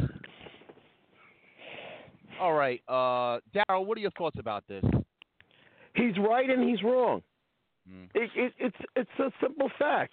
But you can't tell me that rich black athletes, all right, rich black athletes aren't subject to this. And I brought up the perfect uh, example on Twitter. Tell me where Colin Kaepernick is working right now. Nowhere, right? But I see Josh McCown got signed. you know, he he hasn't done he's been in the league far longer than Kaepernick, but he he hasn't done squat that Kaepernick has.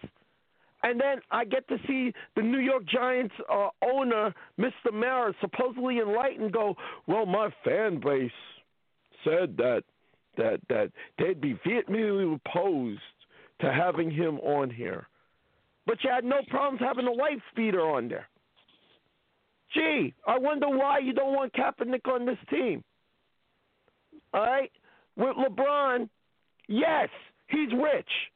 Yes, it becomes a little inconvenient. All right? But don't say it's just a poor person problem. It's it's a class thing. Racism is a class thing. All right, tell that to Serena after Wimbledon. Tell that to Beyonce. The comments that, that people were making about her performing while pregnant. I'm sorry. Racism is a part of everything. Sure, if you're rich, it'll be like, okay, okay, I was inconvenienced, I got money to put it back. But you know what? Rich doesn't cover personality, and rich doesn't cover freaking per, uh, people's emotions. If you're a black man and you see that word spray painted on your house, there is no brushing it aside. Thank you. But but as as I say that, there are guys within our community who still don't get that using that word is not good. You know, it, it, it's a double-edged sword. Like I said, Whitlock's right because LeBron's rich. He can't play the victim card. But that richness doesn't go inside. Inside, he's a black man, a black man who had the N word spray painted on his house. Guess what? I see the N word spray painted on my house. If I'm rich, I got video camera surveillance. If I'm rich and I got video camera surveillance and I get the the the the, the license plate number off of that, I ain't calling the cops. I'm using my own resources to go to that person's house, knock on their door, wow. and go, go, mm, hello, I'm Daryl Benjamin. You spray paint my house. Smile for the camera. Oh, you didn't? That's not your car right there? I caught you on the screen. So, what do you want to say to my face now, mother? Enough said. Back to you, Afro Nerd. All right. Cap, any thoughts?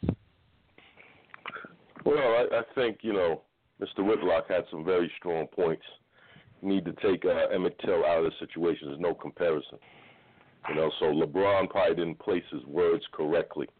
You know, a lot of times That's what celebrities do from time to time. You have to be very careful with that. There's no comparison. I can talk about certain things that happened in my life, and I just walked walked away. You know, I've been called derogatory names to my face when I was younger. Not now. None of that happens now. You know, I've been nearly ran off the road, nearly murdered in a situation, and I never thought it was like an Emmett Till situation at the given time. As a, you know, when I was like 14 or what have you. I said, oh, them white boys ain't get me. and kept it moving. But again, I have tough skin. You know, so I don't think LeBron really placed his words correctly. You know, and maybe he was going with a little bit of the victim thing, you know, from that standpoint. But, you know, seeing that sprawled across your home and everything, it may it may hit you in your gut, it may hit you in your stomach, you, you know, it may hit you in your heart a bit. But I would have to say it's not the same thing. And it's just not at the same level. You don't don't make the comparison with Emmett Till. Leave that alone. Talk about the situation, Mr. LeBron. This is a suggestion, and you move on and just place your words a lot better. That's all. Back to you, Afro Uh, Q. How do you opine on this? Well, to me, Jason Whitlock was had some arguable but maybe legitimate points about the Emmett Till comparison. However, who is he or anyone else to judge how LeBron responds to that word being spray painted on his property? There's that. I, I like I say, he he may have made some some legitimate points about the comparison not not being favorable, but I'm not going to judge a man who had that done to his home. Now, here's the problem I have. How are you going to? Uh, what level of of wealth do you have to have before you are subject to racism? My wife is a vice president at J.P. Morgan Chase. I have my own business. We do pretty good. Uh, can can I say that I can be a victim of racism? It, that is the most ridiculous argument I've ever heard. Now, here's the thing: when Lil Wayne, who is, I'm assuming, a multimillionaire, Glad when, you brought it up. Thank you. when he was confronted with, uh, you know, uh, how do you deal with racism? Ah, racism. That's not an issue for me. Racism. I don't know nothing about no racism. There's no racism. I'm paraphrasing, of course. So that was his attitude. He got he got uh, eviscerated for that. Mm-hmm. So here's LeBron James saying, who's a multimillionaire, I am a victim of racism, and Jason Whitlock is saying, no, you're just inconvenienced. You can't have it both ways, people. That argument completely discredits everything Jason Whitlock said prior to me, in my opinion. So that's I mean I mean he lost me when he got to that point. He swerved out of his lane. He was going 100 miles per hour and he swerved into the slow lane. So that's my take. See, it's open to opinion. You see, that's where we are, boy. Back to you after that. All right. Uh, I think our friend from from the DMV is still on. What are your opinions on this, Bison? Wow, thank you, man. I thought Captain Kirk just took that New York City comment to heart and just forgot I was here. But uh, anyway, What you talking about, man? Self-importance. Go ahead. DC. You funny, man. DC Howard I- grad. I- Self-important. Go ahead. I, I, I know. Um, I, I, I basically want to kind of basically dovetail what Q, Q Storm said. Um, I know me and you, uh, Diva, we kind of went back and forth on Twitter, and sometimes that's not the best platform to do it on. Mm-hmm. What I was trying to say was they were comparing effects, and the death of Emmett Till had an effect because the mother opened the casket, and that's the first time that a lynching victim's body was shown in a mainstream paper, then Jet magazine.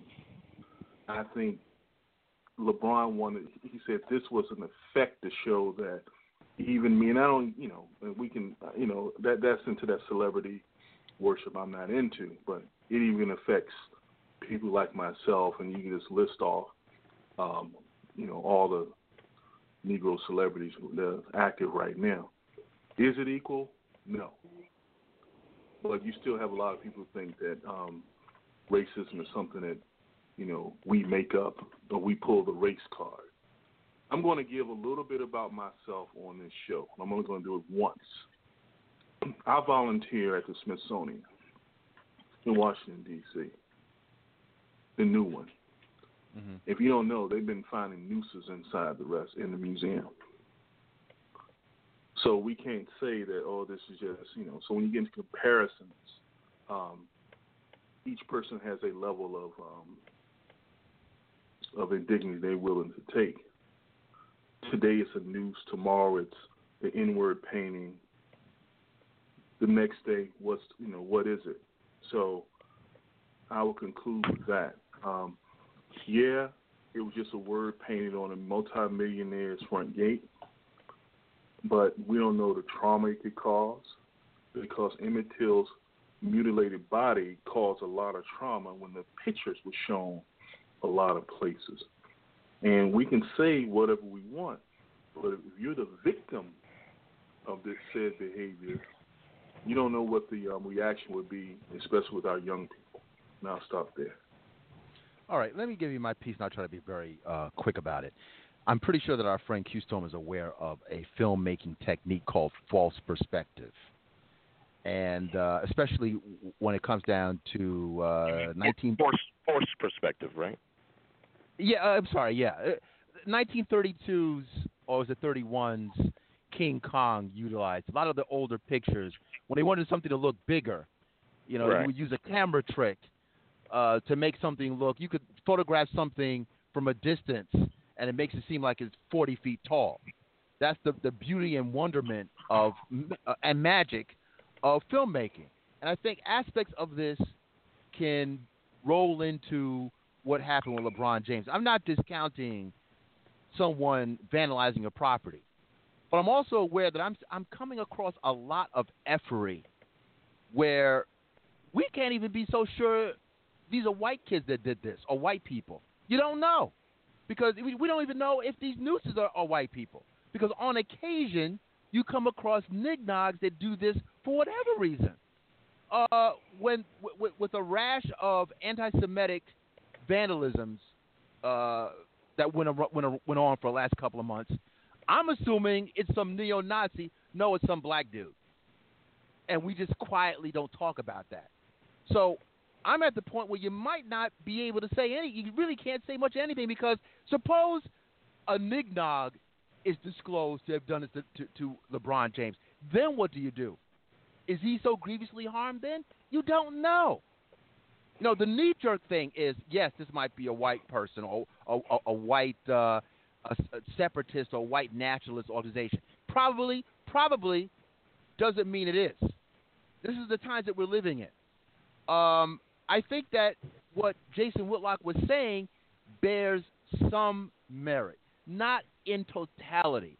I can't say that just across the board, because nothing is absolute. You just can't say across the board, oh, because you have a lot of money, that that can kind of absolve, uh, absolve racial animus. I mean, that's just not the case. Uh, when when Daryl brought up when Daryl brought up um, Kaepernick, Tomi Lahren came out and said, "Well," he, and you saw a lot of white, uh, uh, unevolved white people would say things like, "Well, uh, he makes a lot of money. Why does he do this?" Like, wait a minute.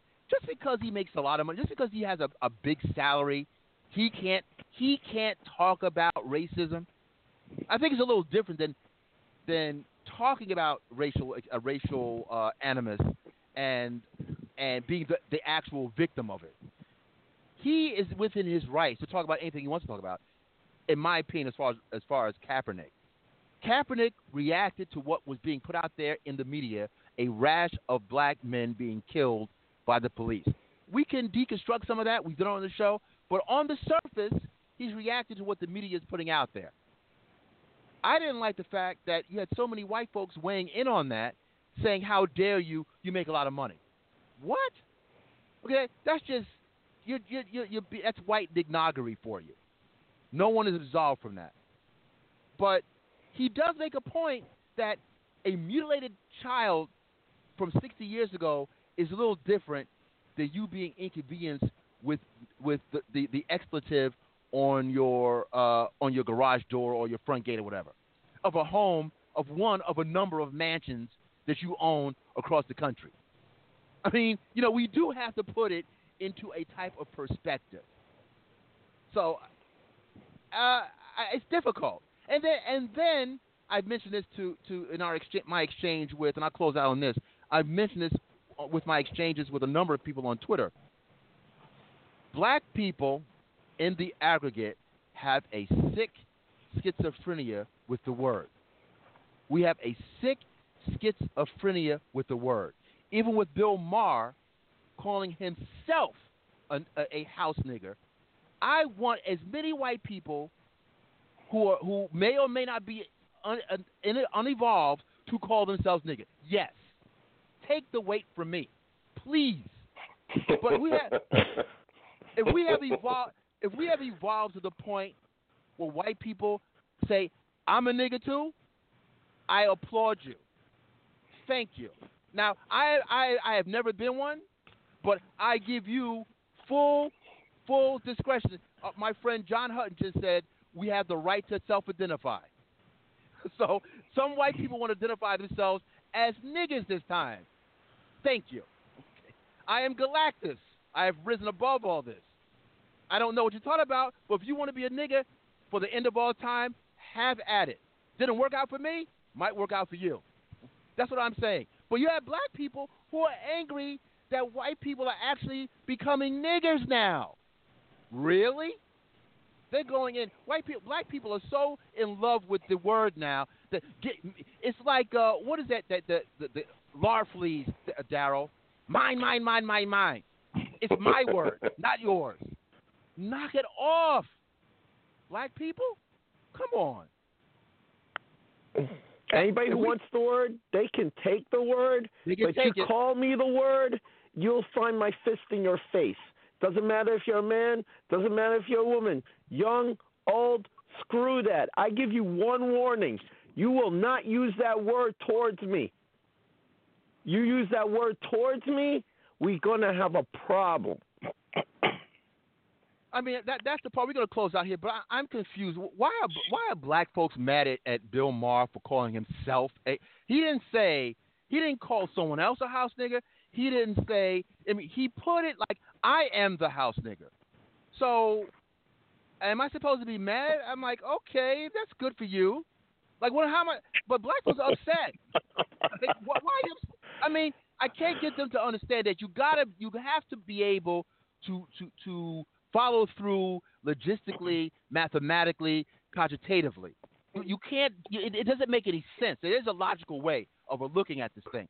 Uh, when Madonna, Hey, when, when- hold on, when, when Madonna and a few other white, quote unquote, down white people. Let's be honest. Some of these people are quote unquote down white people. When they call themselves that word, am I supposed to be angry? As long as you don't call me one, I'm good.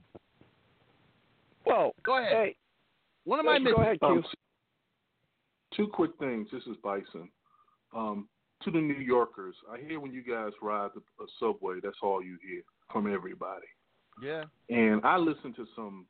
I was listening to some new R and B releases today, not hip hop R and B releases, Yep. um, and that's all you hear. Every third You know, I word. mean, there's just songs. I mean, that's. I mean, if if you would print it out, I mean, you you shouldn't even use any other word. It's literally just my end, my end, my end, and my end, and it's it's just to a point. When I talk to younger people about this, they literally just shrug their shoulders. So mm-hmm. do we just walk? I mean, I'm from the generation like I'm like Daryl. You know, you want to use the word, all right, then take this ass whooping. But the younger generation seem not to care. And then they get bent, like you said, they get bent out of shape when someone else say, says it. But then, you know, a lot of our popular culture, I mean, that was that was this sort of like in-house thing. That's so long gone now. Yeah. Then, you know, you see young people, Asians, Dominicans, Puerto Ricans, everybody says it. And I don't know what's, but if you use derogatory words to them, they ready to fight. So I'll stop there. Well, one, well, quick, one quick thing. One, one, quick thing. One quick Go thing. ahead. Like I mentioned, this. Uh, I I had to look it up to make sure. So I remember the story, but I looked it up again just for verification.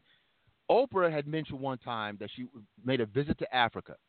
Upon uh, her her exiting her plane, greeted by Africans. African. This is the motherland now. Welcome, my niggas. This is to a billionaireess. Okay, so we this this this, this sickness, even with Uh, hold on, my insanity, my insanity comes because even even with the LeBron James thing, are you really that angry about this? Because your locker room people, your locker room, your friend Jay Z became a millionaire from that word. Okay, uh, he, he's Jigga. Jigga, my what? No, so you know you, you're playing with fire, and every once in a while when you play with fire, you're going to get burned. I told the story when when when uh, DMX at his at the height of his powers had a song called My Niggas. I'm in a car with my friend, who we who incidentally we called him N-word Mitch. That's a, that's an in-house thing. Anyway, see how this works? See how this works? Well, I'm in the car with my with my N-word friend Mitch, in-house. White women, girls in a car with the windows down are in orgasmic my nigga heaven. Their hero is on the radio. They're singing the songs to my nigga. And they didn't they looked to the left in the next car, their ro- windows rolled up, they got real scared, and like in my in my all all nerd regalia, I was first I was offended that it was scared I was gonna say something. I said, You bought the record. You bought the CD, have at it. But no one wants to admit that some uh, black radio executives, black producers, uh, they they play a they play a hand. Your hands are not clean. You have dirty hands in this game, and it starts to bleed over into credibility, even when a superstar has it scribbled on his twenty million dollar mansion. Not you're not really that hurt. You're not. Not really. And now we you've got you've gotten so comfortable with it that white people white people are calling themselves nigga, and you're still angry. You need some medication, my brother. you need some medication. I I Go I. I, I hear you. I hear your argument. I agree with ninety nine percent of it. I, I'm? Deconstruct. Go ahead. I'm just saying, I, I I hear your argument. and I agree with 99% of it. The one percent I don't agree with is you ascribing this use of that word with LeBron James. I've never heard him use the word.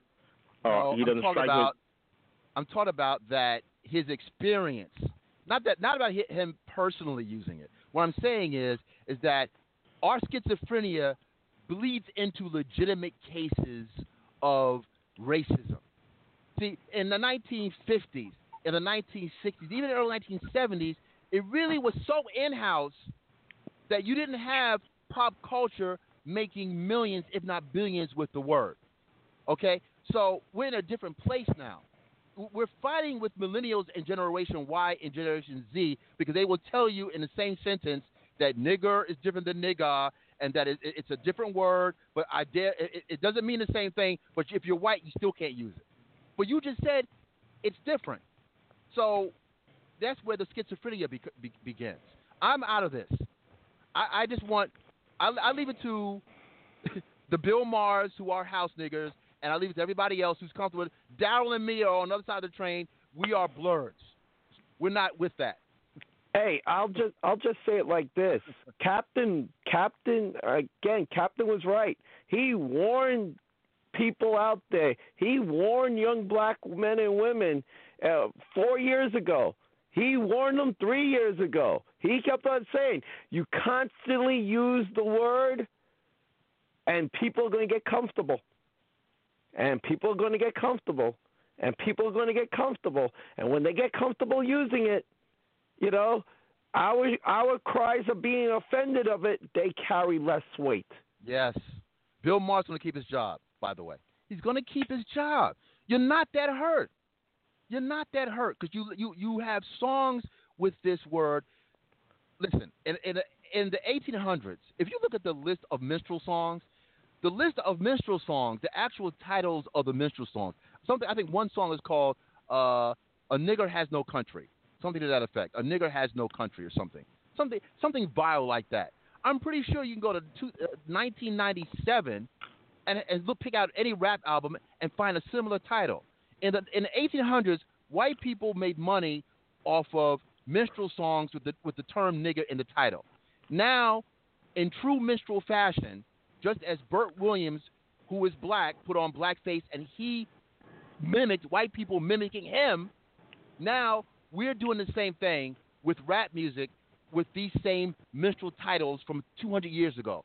This is schizophrenia. But that's where Bison has a great point. You know, hey, back in the day, uh, we'd be hypocrites to say the word was never used. Yes, the word was used. In house. But, In-house. but they're using it to such a degree now instead of deeper lyrics. Uh, it's like a fallback where uh, literally, if I were to clean edit some songs by by my brothers and sisters out there, I'd be hearing beep beep beep my beep beep beep hey beep beep beep what beep beep beep yell beep beep. Yo, Dal, that was hot. That was hot, man. You put that out. Just need, the, just need the right beat underneath that. That's a hit. That's it. I blame New York hip hop. Hey, Daryl, I mean, no, Stevie Bieber. no. That's a dirty Wow. South. That's a dirty South. I blame the Southern That- country. no, that's oh, here we go. Hey, That's everybody. hey, Anyway, hey, hey, hey. Diva, Diva, can I say something real quick? Right, This is the 50th anniversary of the um, gathering in Cleveland of the African American um, athletes. Uh, the movement name escapes me right now, but it had all the top black athletes of the day: Jabbar, your hero Jim Brown, etc. And you always said, why can't the modern day black athlete make a stand on something? Now, what Le- LeBron said is that equal? Of course not. But I don't see black athletes now standing for anything. Yeah, that's true too. So for that, LeBron has to be commended. Well, but you, you know, know- we can we can we can argue on semantics, and he probably that was overblown.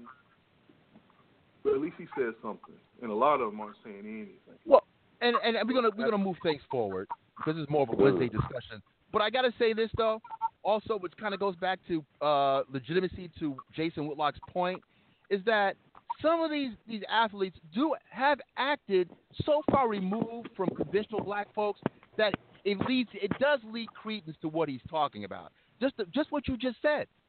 That many of these these these high quote unquote celebrity black athletes they don't care about common black folk or even these these, these uh, hip hop artists that consistently doil, I'm sorry, pardon me, toil in in coonish behavior, and they could care less about how this affects the masses.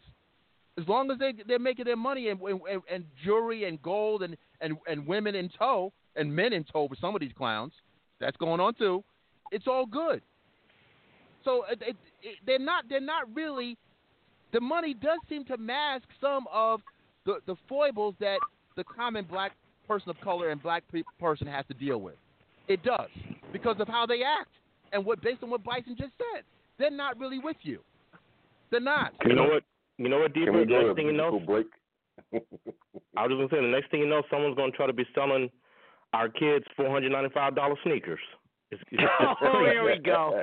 It's Can we go to crazy. a musical break now? Can we go to a musical break after this? Yeah. Yeah, God forbid Yeah. we try to we try to do what Gucci does. Thank you. Thank you. Gucci or Coach. Anyway. Thank you. Uh, All right, let's go to a quick groove. Take a break.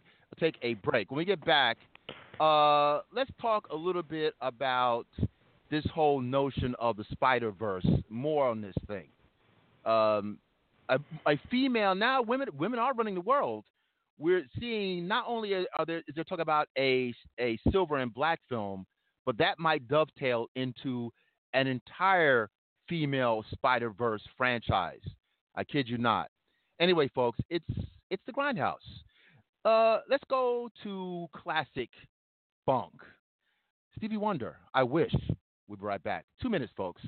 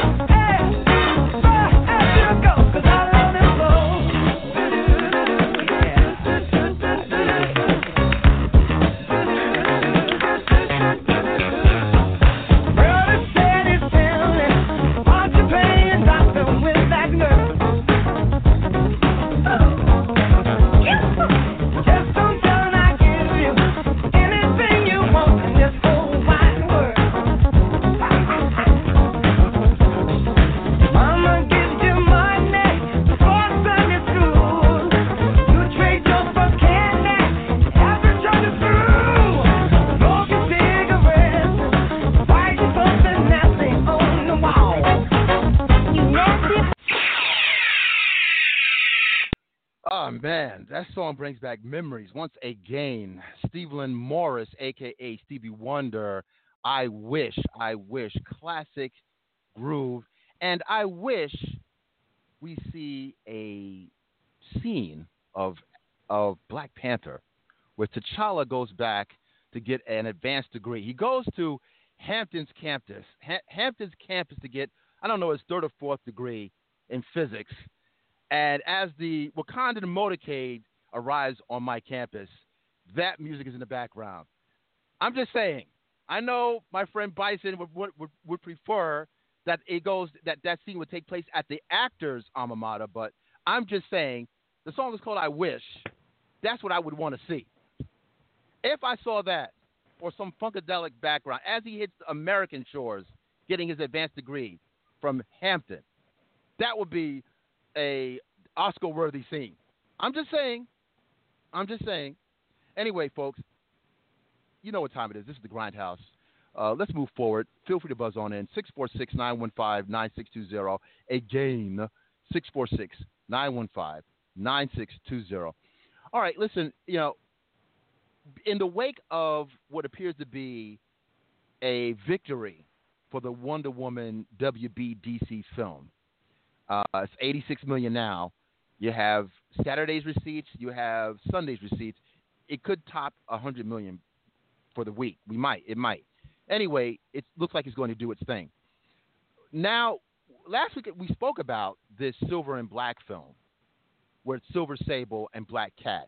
I don't know what that's going to be like. I, I if it I, there's no, doesn't appear to be any connection to this new deal with Spider-Man and Marvel for the MCU? I don't know.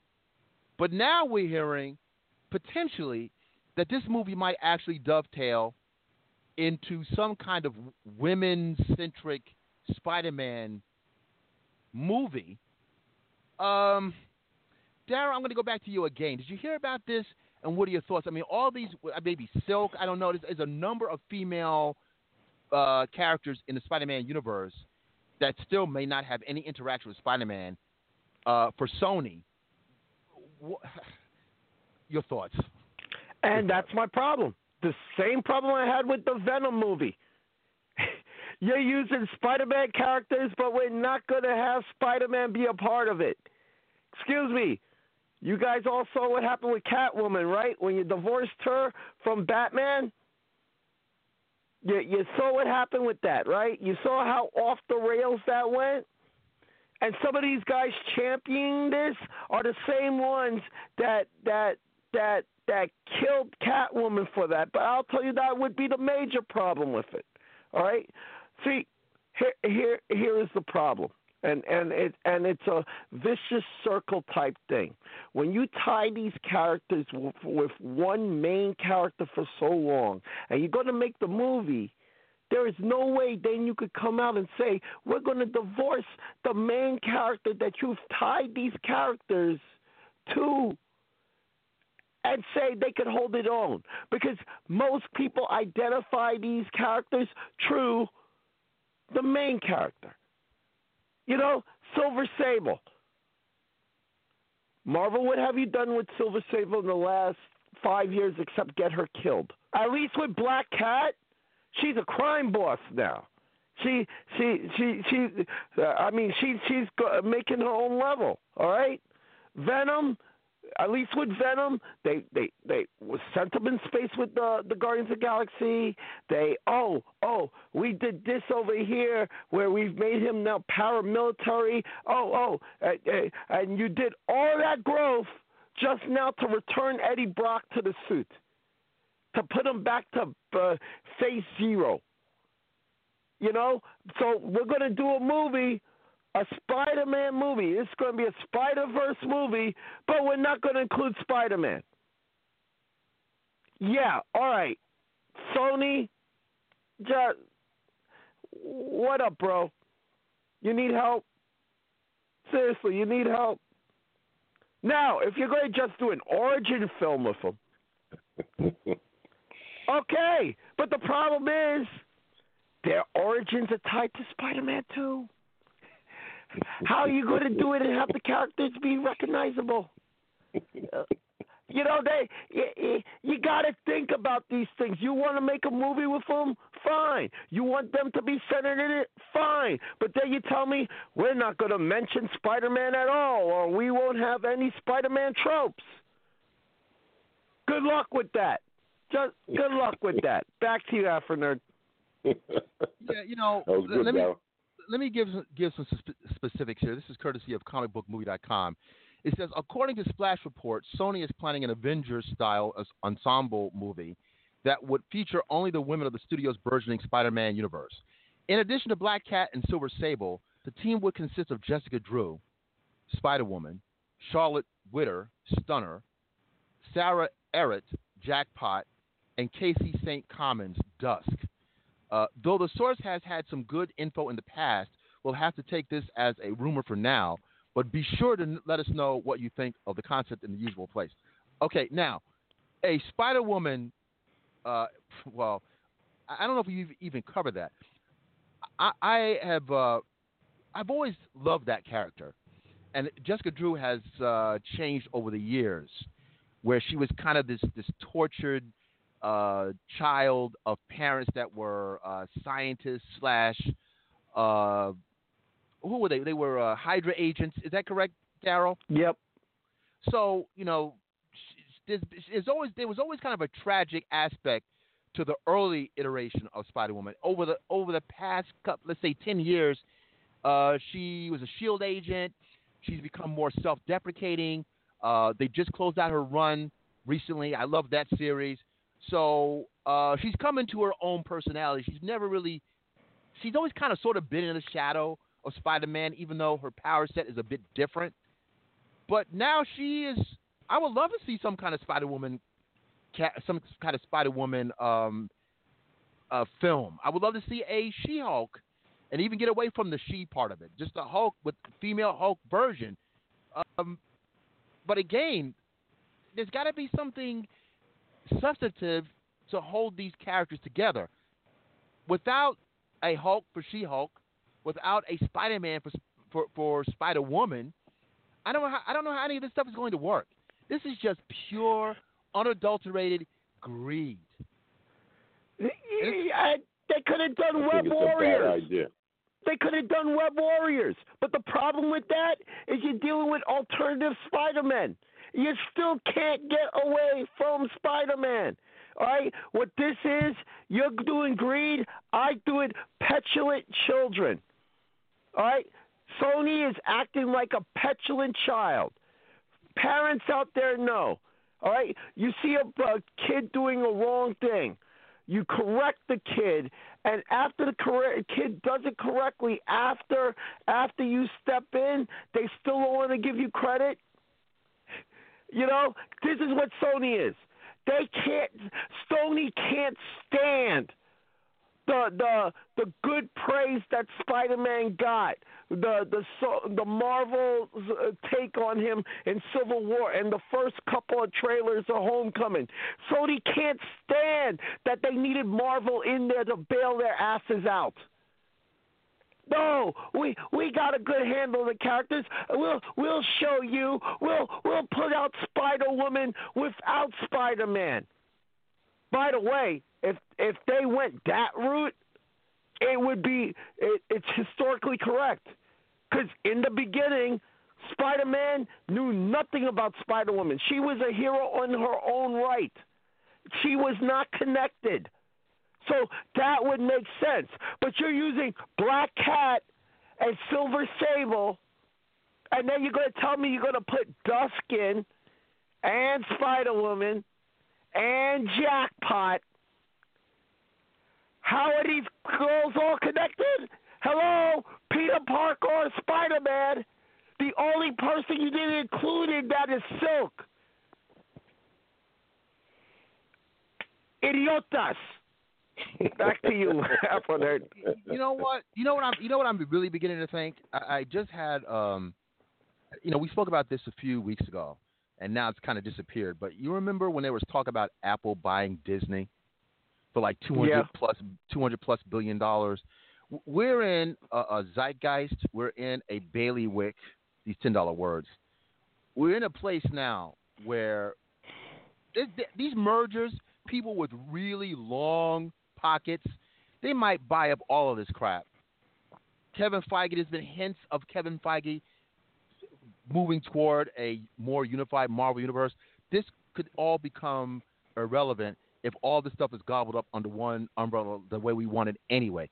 This I would have no complaints if this if this is all under a Marvel thing. I think we're just kind of going through the motions right now because if if Marvel if the Marvel juggernaut continues to be what it is, where the even even tertiary characters are billion dollar properties, you know, uh, DC had a good day yesterday. Okay, they had a good day. Thor's going to do its thing. Spider Man's going to do its thing. Black Panther better do its thing. Uh, we might see all this stuff just gobbled up. Fantastic Four included. What if? Where's Fantastic Four going? I just found out. I should have known this. Fantastic Four. Daryl, you know this. I think uh, is not. It's not technically really even owned by Fox. I think a smaller film company, Constantine, Constantine, Constantine Films, actually owns and they're like on their way out, like they're having financial problems, or they, or they may want to even go into a different type of business.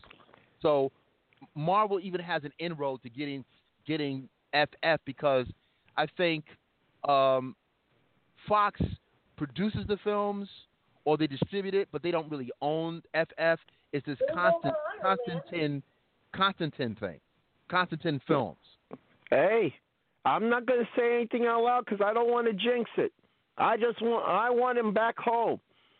The the the fact we had Guardians of the Galaxy and and that do the damn thing with uh, and half of that film were characters that came through the Fantastic Four books.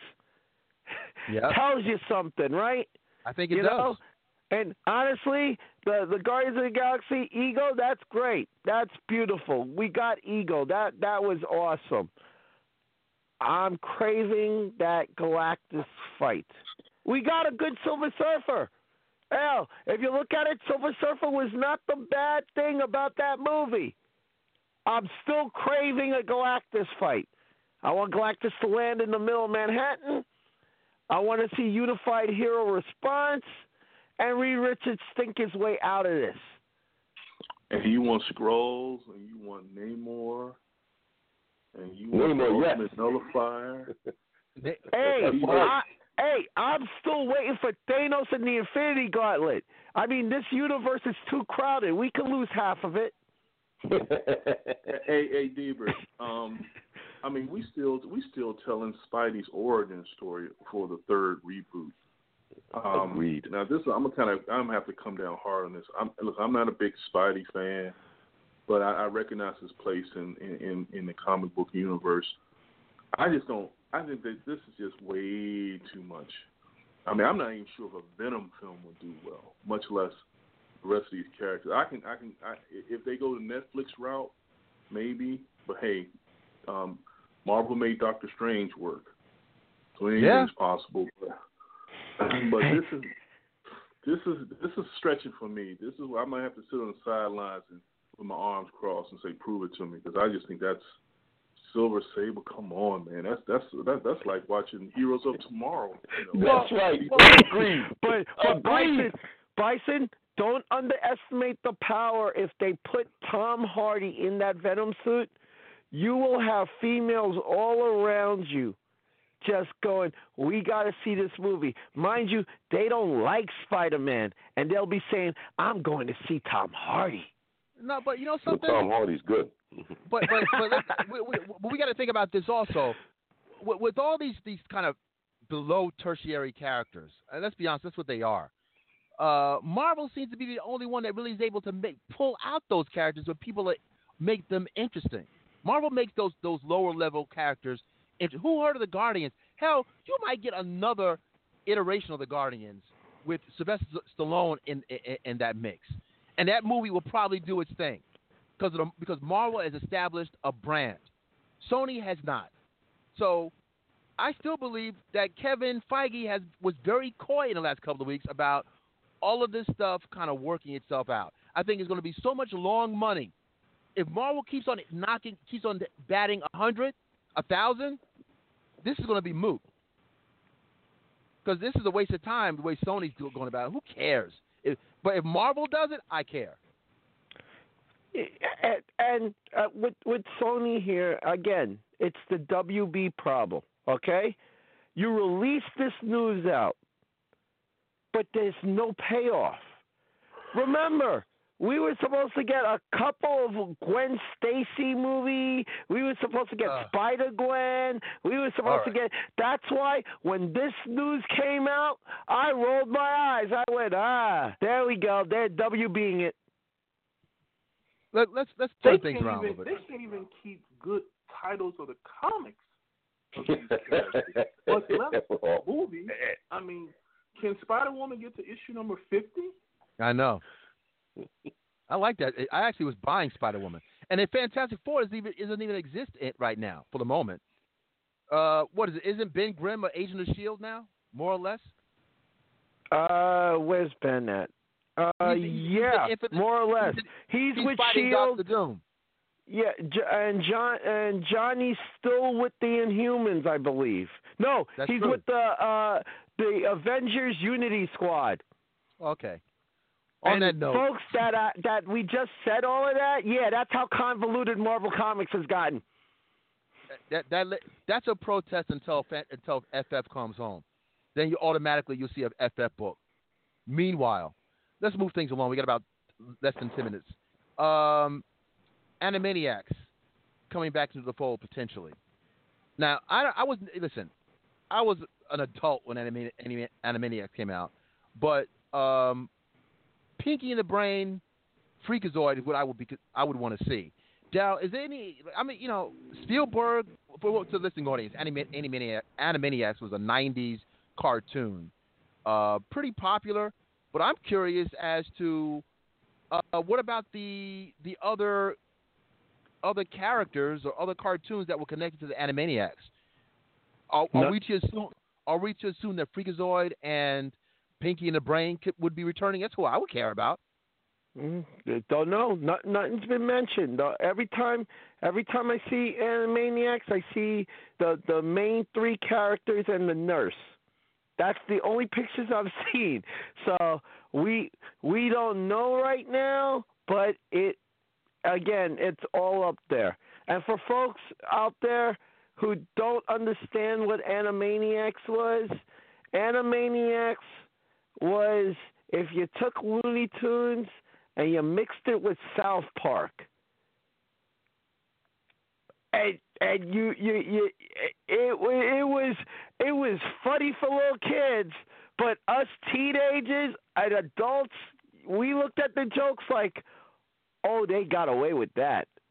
Holy crap, they got away with that. How in the hell did they get away with that? That's part of the appeal of Animaniacs. And like uh, Dburt mentioned, you know, hey, without Animaniacs, we don't get Pinky and the Brain and we don't get Freakazoid because they both spun out from it.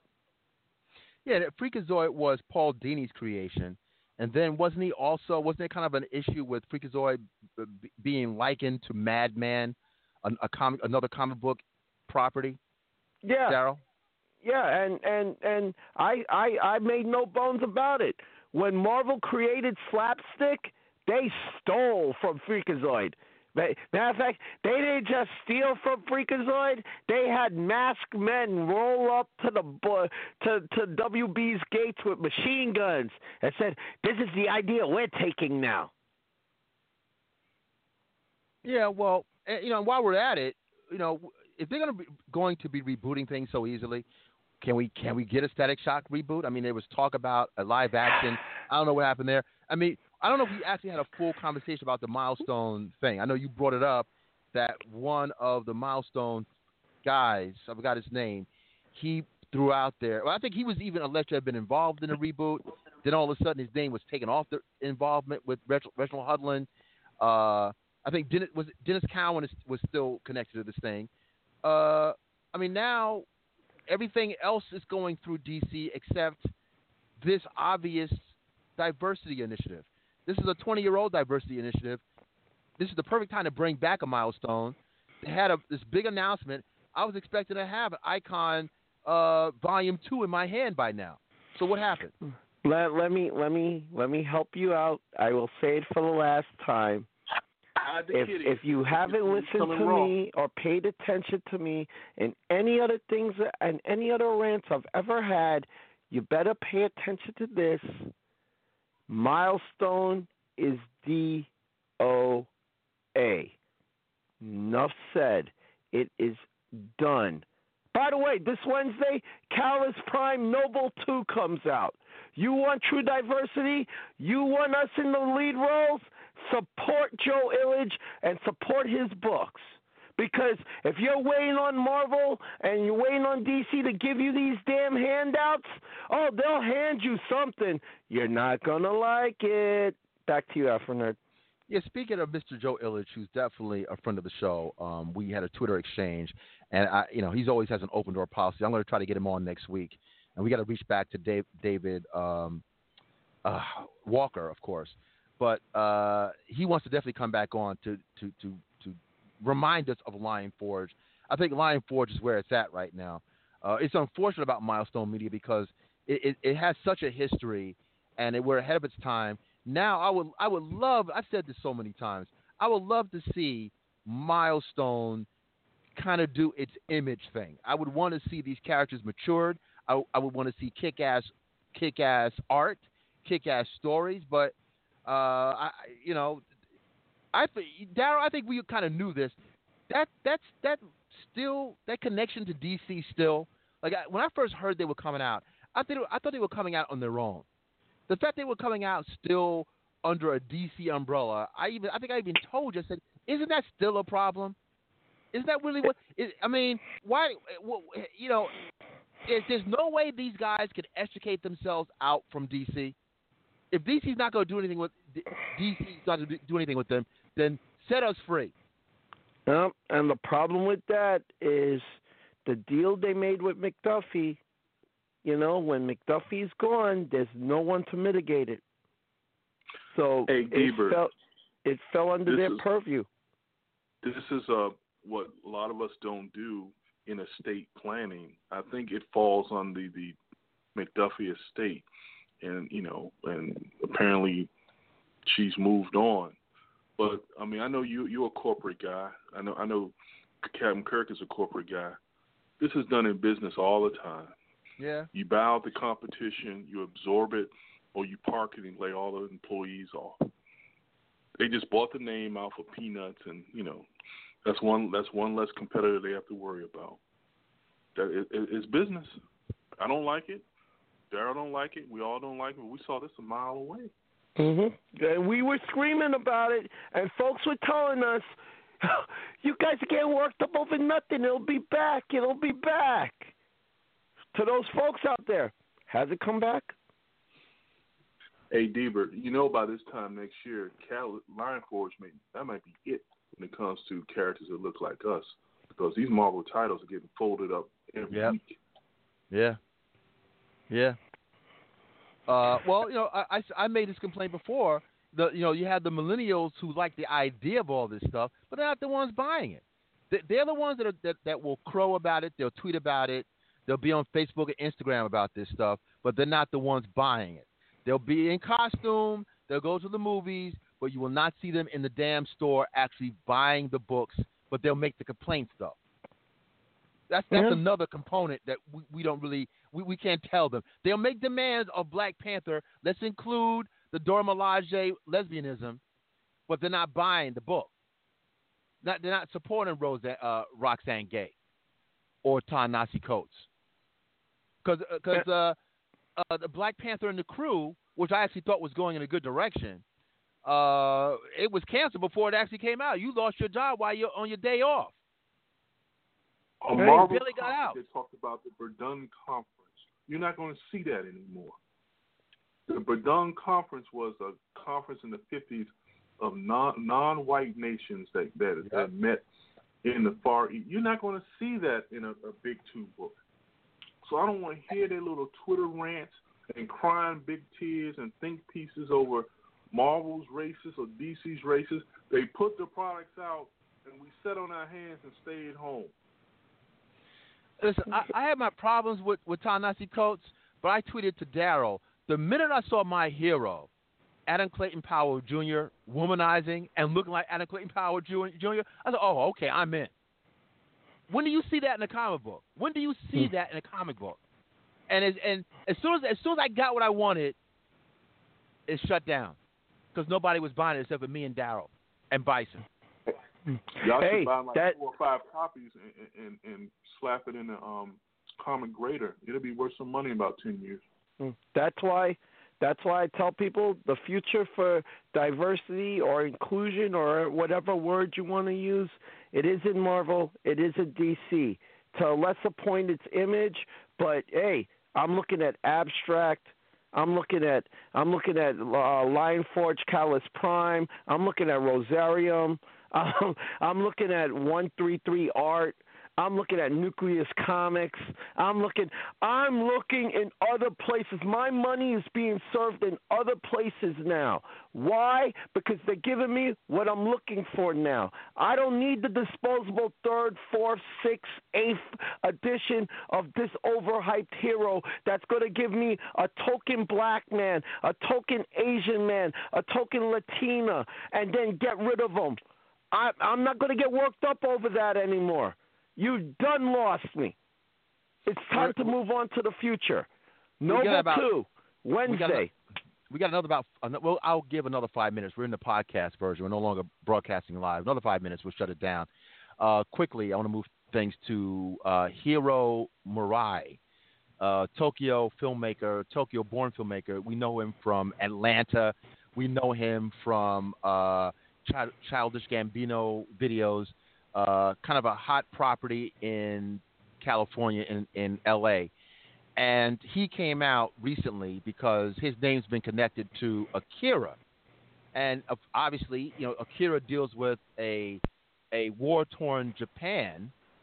Uh, again, it'll be very difficult to have a white uh, version of Akira talking about a war torn Japan, and he says even his his name is connected. He might be the guy to do it. Now I got to mention this to Daryl he's already saying we really can't afford a whitewashed Akira. This guy knows he's from Tokyo. What's the likelihood of of Akira not falling to the same fate as Ghost in the Shell?